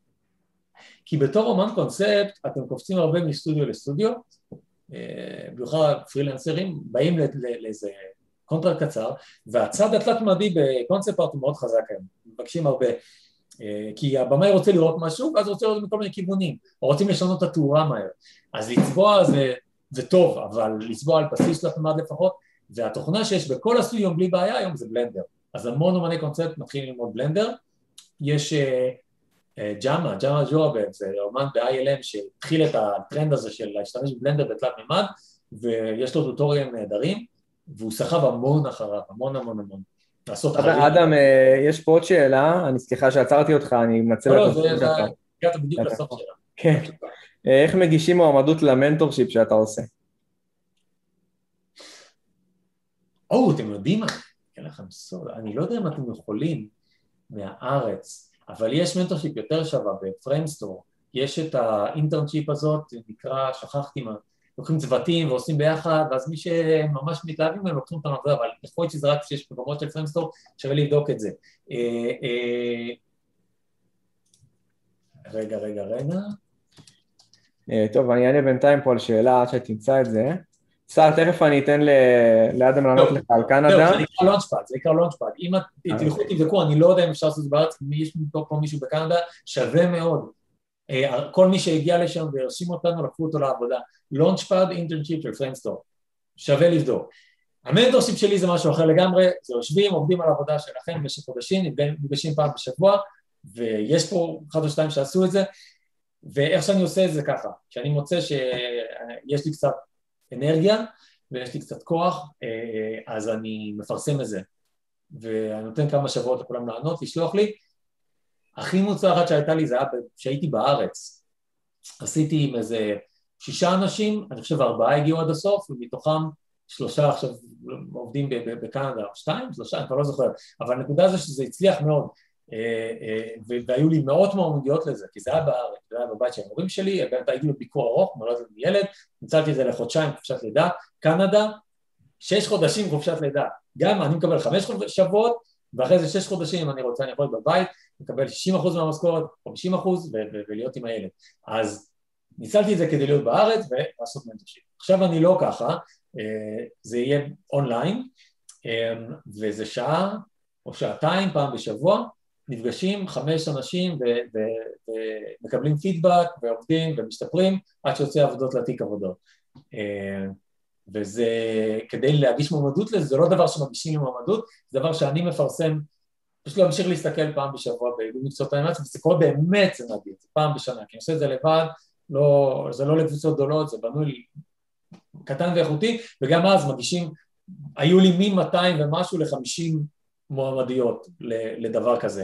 זאת אומרת, אם זה יוצא בתקופה שיש הרבה שמעוניינים, אז הסיכויים לזה קטנים, אבל זה כן דבר שלוקח שעות מהחיים שלכם. בוא נגיד אותם שעות שהייתם מבזבזים כדי לעבוד על תיק עבודות, רק עם הנחיה. אבל זה לא עובד אם אתם כבר עובדים, נגיד, לומדים ב-IAC, ואתם, או בבצלאל, ואתם בשיא של הזה, של הלחץ, זה לא מתאים לכם. זה גם לא מתאים לאנשים שמתחילים, זה לא, אני, אין לי, אני לא יודע את התוכנה, ואני לא בא לי, כאילו, ללמד את איזה כפתור עושה מה במאיה ובזיברש, אני, אונסלי, אני כבר לא יודע. אבל אני יודע איך דברים צריכים לראות בסוף, וזה אני יכול לדעת. אז אתם צריכים לדעת, אה, בקיצור, לבדוק באיגוד לגבי פרטים. כן, וזה מתאים לכם רק אם אתם כבר אחרי לימודים במכללה. זה לאנשים שכבר, או שאתם עובדים כבר, או שאתם לפני עבודה ואתם רוצים לדחוף את הזה, ואתם יודעים איך להגיע לדברים. השאלה אצלכם עכשיו זה מוטיבציה, אתם צריכים מוטיבציה להגיע למשהו, ואתם צריכים משהו להגיע אליו. זה אני יכול לתת. והערות איך להגיע לזה. אבל איך לכתוב, ללחוץ על הכפתורים, אתם צריכים לדעת כבר. שרה, אתה רוצה לשאול את השאלה של... כי לא ממש... לא בטוח שהבנתי אותה. אם אתה פה ויש לך... כן. כן, כן, היי. אה, אני נגיד סיימתי עכשיו לעבוד בסנובול אחרי שלוש שנים. אה, היה ויש לי תיק עבודות שעונה אה, בעצם לעבודות בקנדה, אם זה בא לטובתי, אה, שאני סיניור. סיניור בסנובול זה לאו דווקא סיניור בקנדה, אבל זה יכול להיות, יש לך סיכוי לקבל ויזה יותר טובה אם אתה סיניור בסנובול ויש לך תיק עבודות מרשים מסנובול, בטח, ככה, זה הדרך היחידה שראיתי אנשים מקבלים ויזות עבודה, זה תיק עבודות מסנובול, שבאו ובדיוק עשו שצריך, הוא היה צריך מספיק בשביל לזכור אותם. ואם אתה רוצה, דעתי, עכשיו רוץ ל Digital Domain. Digital Domain, שוכרים אצלנו אנשים, היה לנו איזה ילד ש... ש, ש זה היה פסיכי, אני אפילו לא יכול לספר מה קרה כי זה לא הגיוני, אה, אבל הם צריכים אנשים. קול, קול. שאלה אחרונה, אחרונה פה בצ'אט. בוא נגיד ככה, הוא רצה 75 אלף דולר בשנה, הם אמרו לו 120 אלף דולר בשנה, ככה הם צריכים אנשים. אז לכו לדיג'ל דומיין, תשלח, תשלח עכשיו, היום, כי הם כל יום הם, הם מוצאים את המקומות, והם כנראה, ב... זאת אומרת, אמרתי שיש צונאמי, יש גל ענקי של פרויקטים שמגיע לעיר, סטודים לא יודעים מה לעשות. אז הם לוקחים את כולם, ואז הם פתאום, הופ, עכשיו מתחילים לה, לה, לה, להגיש 20 מיליון דולר של עבודות, 30 מיליון דולר של עבודות, אוקיי, אז בואו נגייס עובדים, אין עובדים, כי זה מונטריאול, זה לא לונדון, אין אינסוף עובדים, אז הם בפאניקה. ואז הם מתחילים לאנשים שמבקשים ככה משכורת, אז להם ככה משכורת. אז ת, ת, תגיש לדיג'ל דומיין, כמה שאתה אומר, היום הייתי מגיש לדיג'ל דומיין. אוקיי, שאלה אחרונה מאייפון, אני אתחיל לענות על זה גם. האם אפשר לעבוד בשיתוף פעולה בעבודה עצמה או שזה זאב בודד? מכל העבודות שאני מכיר אי פעם כשכיר, זה תמיד בשיתוף פעולה, זה אף פעם לא זאב בודד. בטח. אה, אפילו כפרילנסר, הרבה פעמים אתה עובד מול מעצבים ועוד אנשים, אם זה לא פרויקט עצמאי נטו בשבילך, לרוב אתה תעבוד עם עוד אנשים, אז התשובה היא בשיתוף פעולה. שיתוף אה, פעולה, והכישורים סוציאליים כל כך חשובים. כן. האינטליגנציה הרגשית. אני, אני חירניק, אני לא יודע שקיים דבר כזה, ופה ראיתי כמה זה חשוב, כמה אנשים שהם מעודדים, מעודדים, הופכים להיות CG סופ, הופכים להיות VFX, והם טובים בזה. כי לא הם דוחפים את הפיקסלים, מי שאתה עולה, רואה באוסקר מקבל את הפסלון, הוא לא דחף פיקסל אחד בסרט. חושבים שכן, הוא לא, אבל הוא עודד צוות של אלפי אנשים לעשות את זה. גם כן, אני. חושב, אין אני חושב שיש יש כזה דמיון אולי לאנשים שלומדים אנימציה או ציור שהם בסוף יעבדו מול החדר שלהם בלילה לבד, אה, אבל זה לא באמת ככה, מי שמגיע לעבודות אה, באמת רציניות וסרטים ומשחקים הוא עובד כל היום מול אנשים, זה נורא חברתי. כן. אה, בקונספט אולי אם אתה ממש טוב אתה יכול לעבוד, קרלה אורטיז יש לה מעט ניסיון בסטודיו, היא באה אליהם וזה, אבל אחרי זה היא לבד בסטודיו שלה מציירת ושולחת את העבודות הסופיות, זאת אומרת זה, זה יש, בקונספט זה יכול להיות, בכל הדברים האחרים אז זה pipeline ענקי ויש אנשים לפניך ויש אנשים אחריך. ואתה צריך זרימה של אינפורמציה, אתה צריך, אתה לקוח, אני texture artist, אני הלקוח של המודליסטים, צריך לדבר איתם. צריך להגיד להם בבקשה בבקשה זה וזה אם אפשר ואז אני, הלקוחות שלי זה ה look dev artists שעושים את השיידרים. ואומרים לי פה לא טוב, אני אומר אוקיי אין בעיה. ו- וכולנו יש את ה-CG supervisor שנותן לנו ביקורת, זאת אומרת צריך לעבוד עם אנשים צורך חברתי. וזה בלי לדבר עוד על בתור מה זה טקסטורות? אז יש לי צוות של מטקסטרים ואותי ואני צריך לדבר איתם ולתת להם הערות ו- וכולם צריכים לעבוד ביחד ולהיות נחמדים. ואם זה זורם אז זה הכי כיף בעולם והכי שקוף בעולם וכולם סבבה. גאווה אמנותית זה מאוד חשוב במיוחד אם אתם באים לסרטים גדולים, לזרוק אותם מהחלון, אין דבר כזה. כל יום יש dailies, יש קולנוע, בימים לפני הקולנוע, הקורונה, יש לנו כמה קולנועים ב Framestore, ואתה בא לקולנוע, יושב שעה, ואנשים, העין הכי טובה בעולם, קוראים לך את העבודות, קוראים לך את האימא שלו, פה זה לא טוב, תקן את זה, אתה עשית הכי טוב שאתה יכול, ושם מסתפרים, וזה מה שאני נורא חיפשתי. כי בהתחלה ההורים אומרים לך אתה טוב, אתה טוב, אתה טוב, ואז אתה מגיע, החברה אומרת כן, אבל הילד הזה יותר טוב, אוקיי, אני אשתפר, אתה מצייר, מצייר, ואז אתה מגיע לבית ספר גבוה יותר, אוקיי, זה מיכלנג'לו, זאת אומרת, אוקיי, זה, אה, אני אפסל יותר. ואז בסוף אתה מגיע למצב שאין לך איפה ללמוד. ובסרטים, אז זה הדייליז, זה, זה תהליך ששוב, לאגו הוא נורא קשה בהתחלה, כי אתה אומר, אבל עשיתי הכי טוב שאני יכול, אז זהו, אבל זה לא מספיק טוב, תעשה יותר טוב. זה הרמה שמצפים לה. ואני רואה את זה אצל אנשים גם שבאים אלינו ומתחילים, זה קשה, זה לא קל, אבל שם לומדים, אתה בא בשביל להיות הכי טוב שאתה יכול. ו... וזה גם אומר אבל לעבוד עם אחרים. אתה רוצה את זה בודד, אז זה לא התעשייה שאני אה, נמצא בה. מגניב. טוב, אדם, תודה רבה על הזמן שלך. אה, תודה, תודה לכל מי שבא, חברים, באמת היה ממש כיף. אתם מוזמנים לשלוח לי באמת שאלות גם בפרטי חופשי, אם יש לכם על ה, בכלל על התחום הזה או על כל דבר אחר בפייסבוק, אני מניח שגם אדם לא יתנגד. אה, אני רואה אותו די עוזר לאנשים בפוסטים ובכלל בקבוצות, אה, אז אה, שווה, שווה להיעזר בו. אני רוצה רק להגיד דבר אחד על, ה, על הפוסטים שלי. אני באמת הגעתי לגיל ולרמת אנרגיה כל כך נמוכה, שרוב הפעמים אני, אם אני, אם אני מגיב זה על משהו שמדליק אותי, זאת אומרת משהו שאני אומר, הופה, הבחור הזה עשה פה משהו שאני כבר רואה שיש, זאת אומרת עכשיו אני אבקיע הדברים הבסיסיים, שוב, אני לא מתעסק בזה, זה לא מעניין אותי, אין לי כוח, גם לפעמים אתה צריך לריב על דברים שכל כך בסיסיים. אם אני מעיר משהו זה כי אני יודע על מה אני מעיר, וזה לרוב יהיה על אנשים שהעבודה שלהם כבר היא ממש טובה. זאת אומרת, לפעמים אני כותב עמוד של, של פידבק על משהו, זה, זה הדברים ש... זה מה שאני הייתי מקבל בסטודיו אם הייתי בא עם עבודה כזאת, זה מה שאני רוצה להעביר. אז כן, אף אחד לא לקחת את זה קשה. זה, דיברנו, זה, את זה, דיברנו על זה בפודקאסט. נכון. מה שהוא אומר, אם, אם, אם אתם מקבלים פידבק ממנו, או בכלל מאנשים, אל, אל תיקחו את זה ללב, זה, זה נטו לקדם אתכם, וזה אומר שהעבודה שלכם במצב טוב. יש הרבה אנשים שגם אני מרגיש את זה לפעמים, כן קצת נעלבים, למה אתה מעיר לי, למה... מה אכפת לכם, אז מה? אז uh, לדעתי, אם אדם מעיר לכם, זה סימן שאתם בצד של הטובים. או, וגם טיפ לחיים, כל מי שאי פעם העיר לכם והתגוננתם, המישהו הזה זוכה לכם, הוא אומר, הופה, אז אם אני אי פעם עובד איתו ואני נותן לו, אז הוא גם מתגונן. ולהתגונן זה מאוד, מאוד קל לראות שמישהו מתגונן, ועדיף שלא. עדיף שלא, לא, לא, אה, מקסימום, אנחנו רואים את זה לא נכון את הנקודה, אפשר להגיד תודה רבה, או שנסכים לא להסכים, וזה, אבל, אבל, אבל יש אה, אנשים שמתגוננים נורא, וכן, זה לא, זה לא, לא בהכרח טוב. מעולה חבר'ה, תודה רבה, שיהיה לכם לילה טוב. ביי. ביי, ביי. אדם, תודה רבה. תודה לך. ביי חברים, תודה. היה לי טוב, היה ממש כיף, תודה רבה.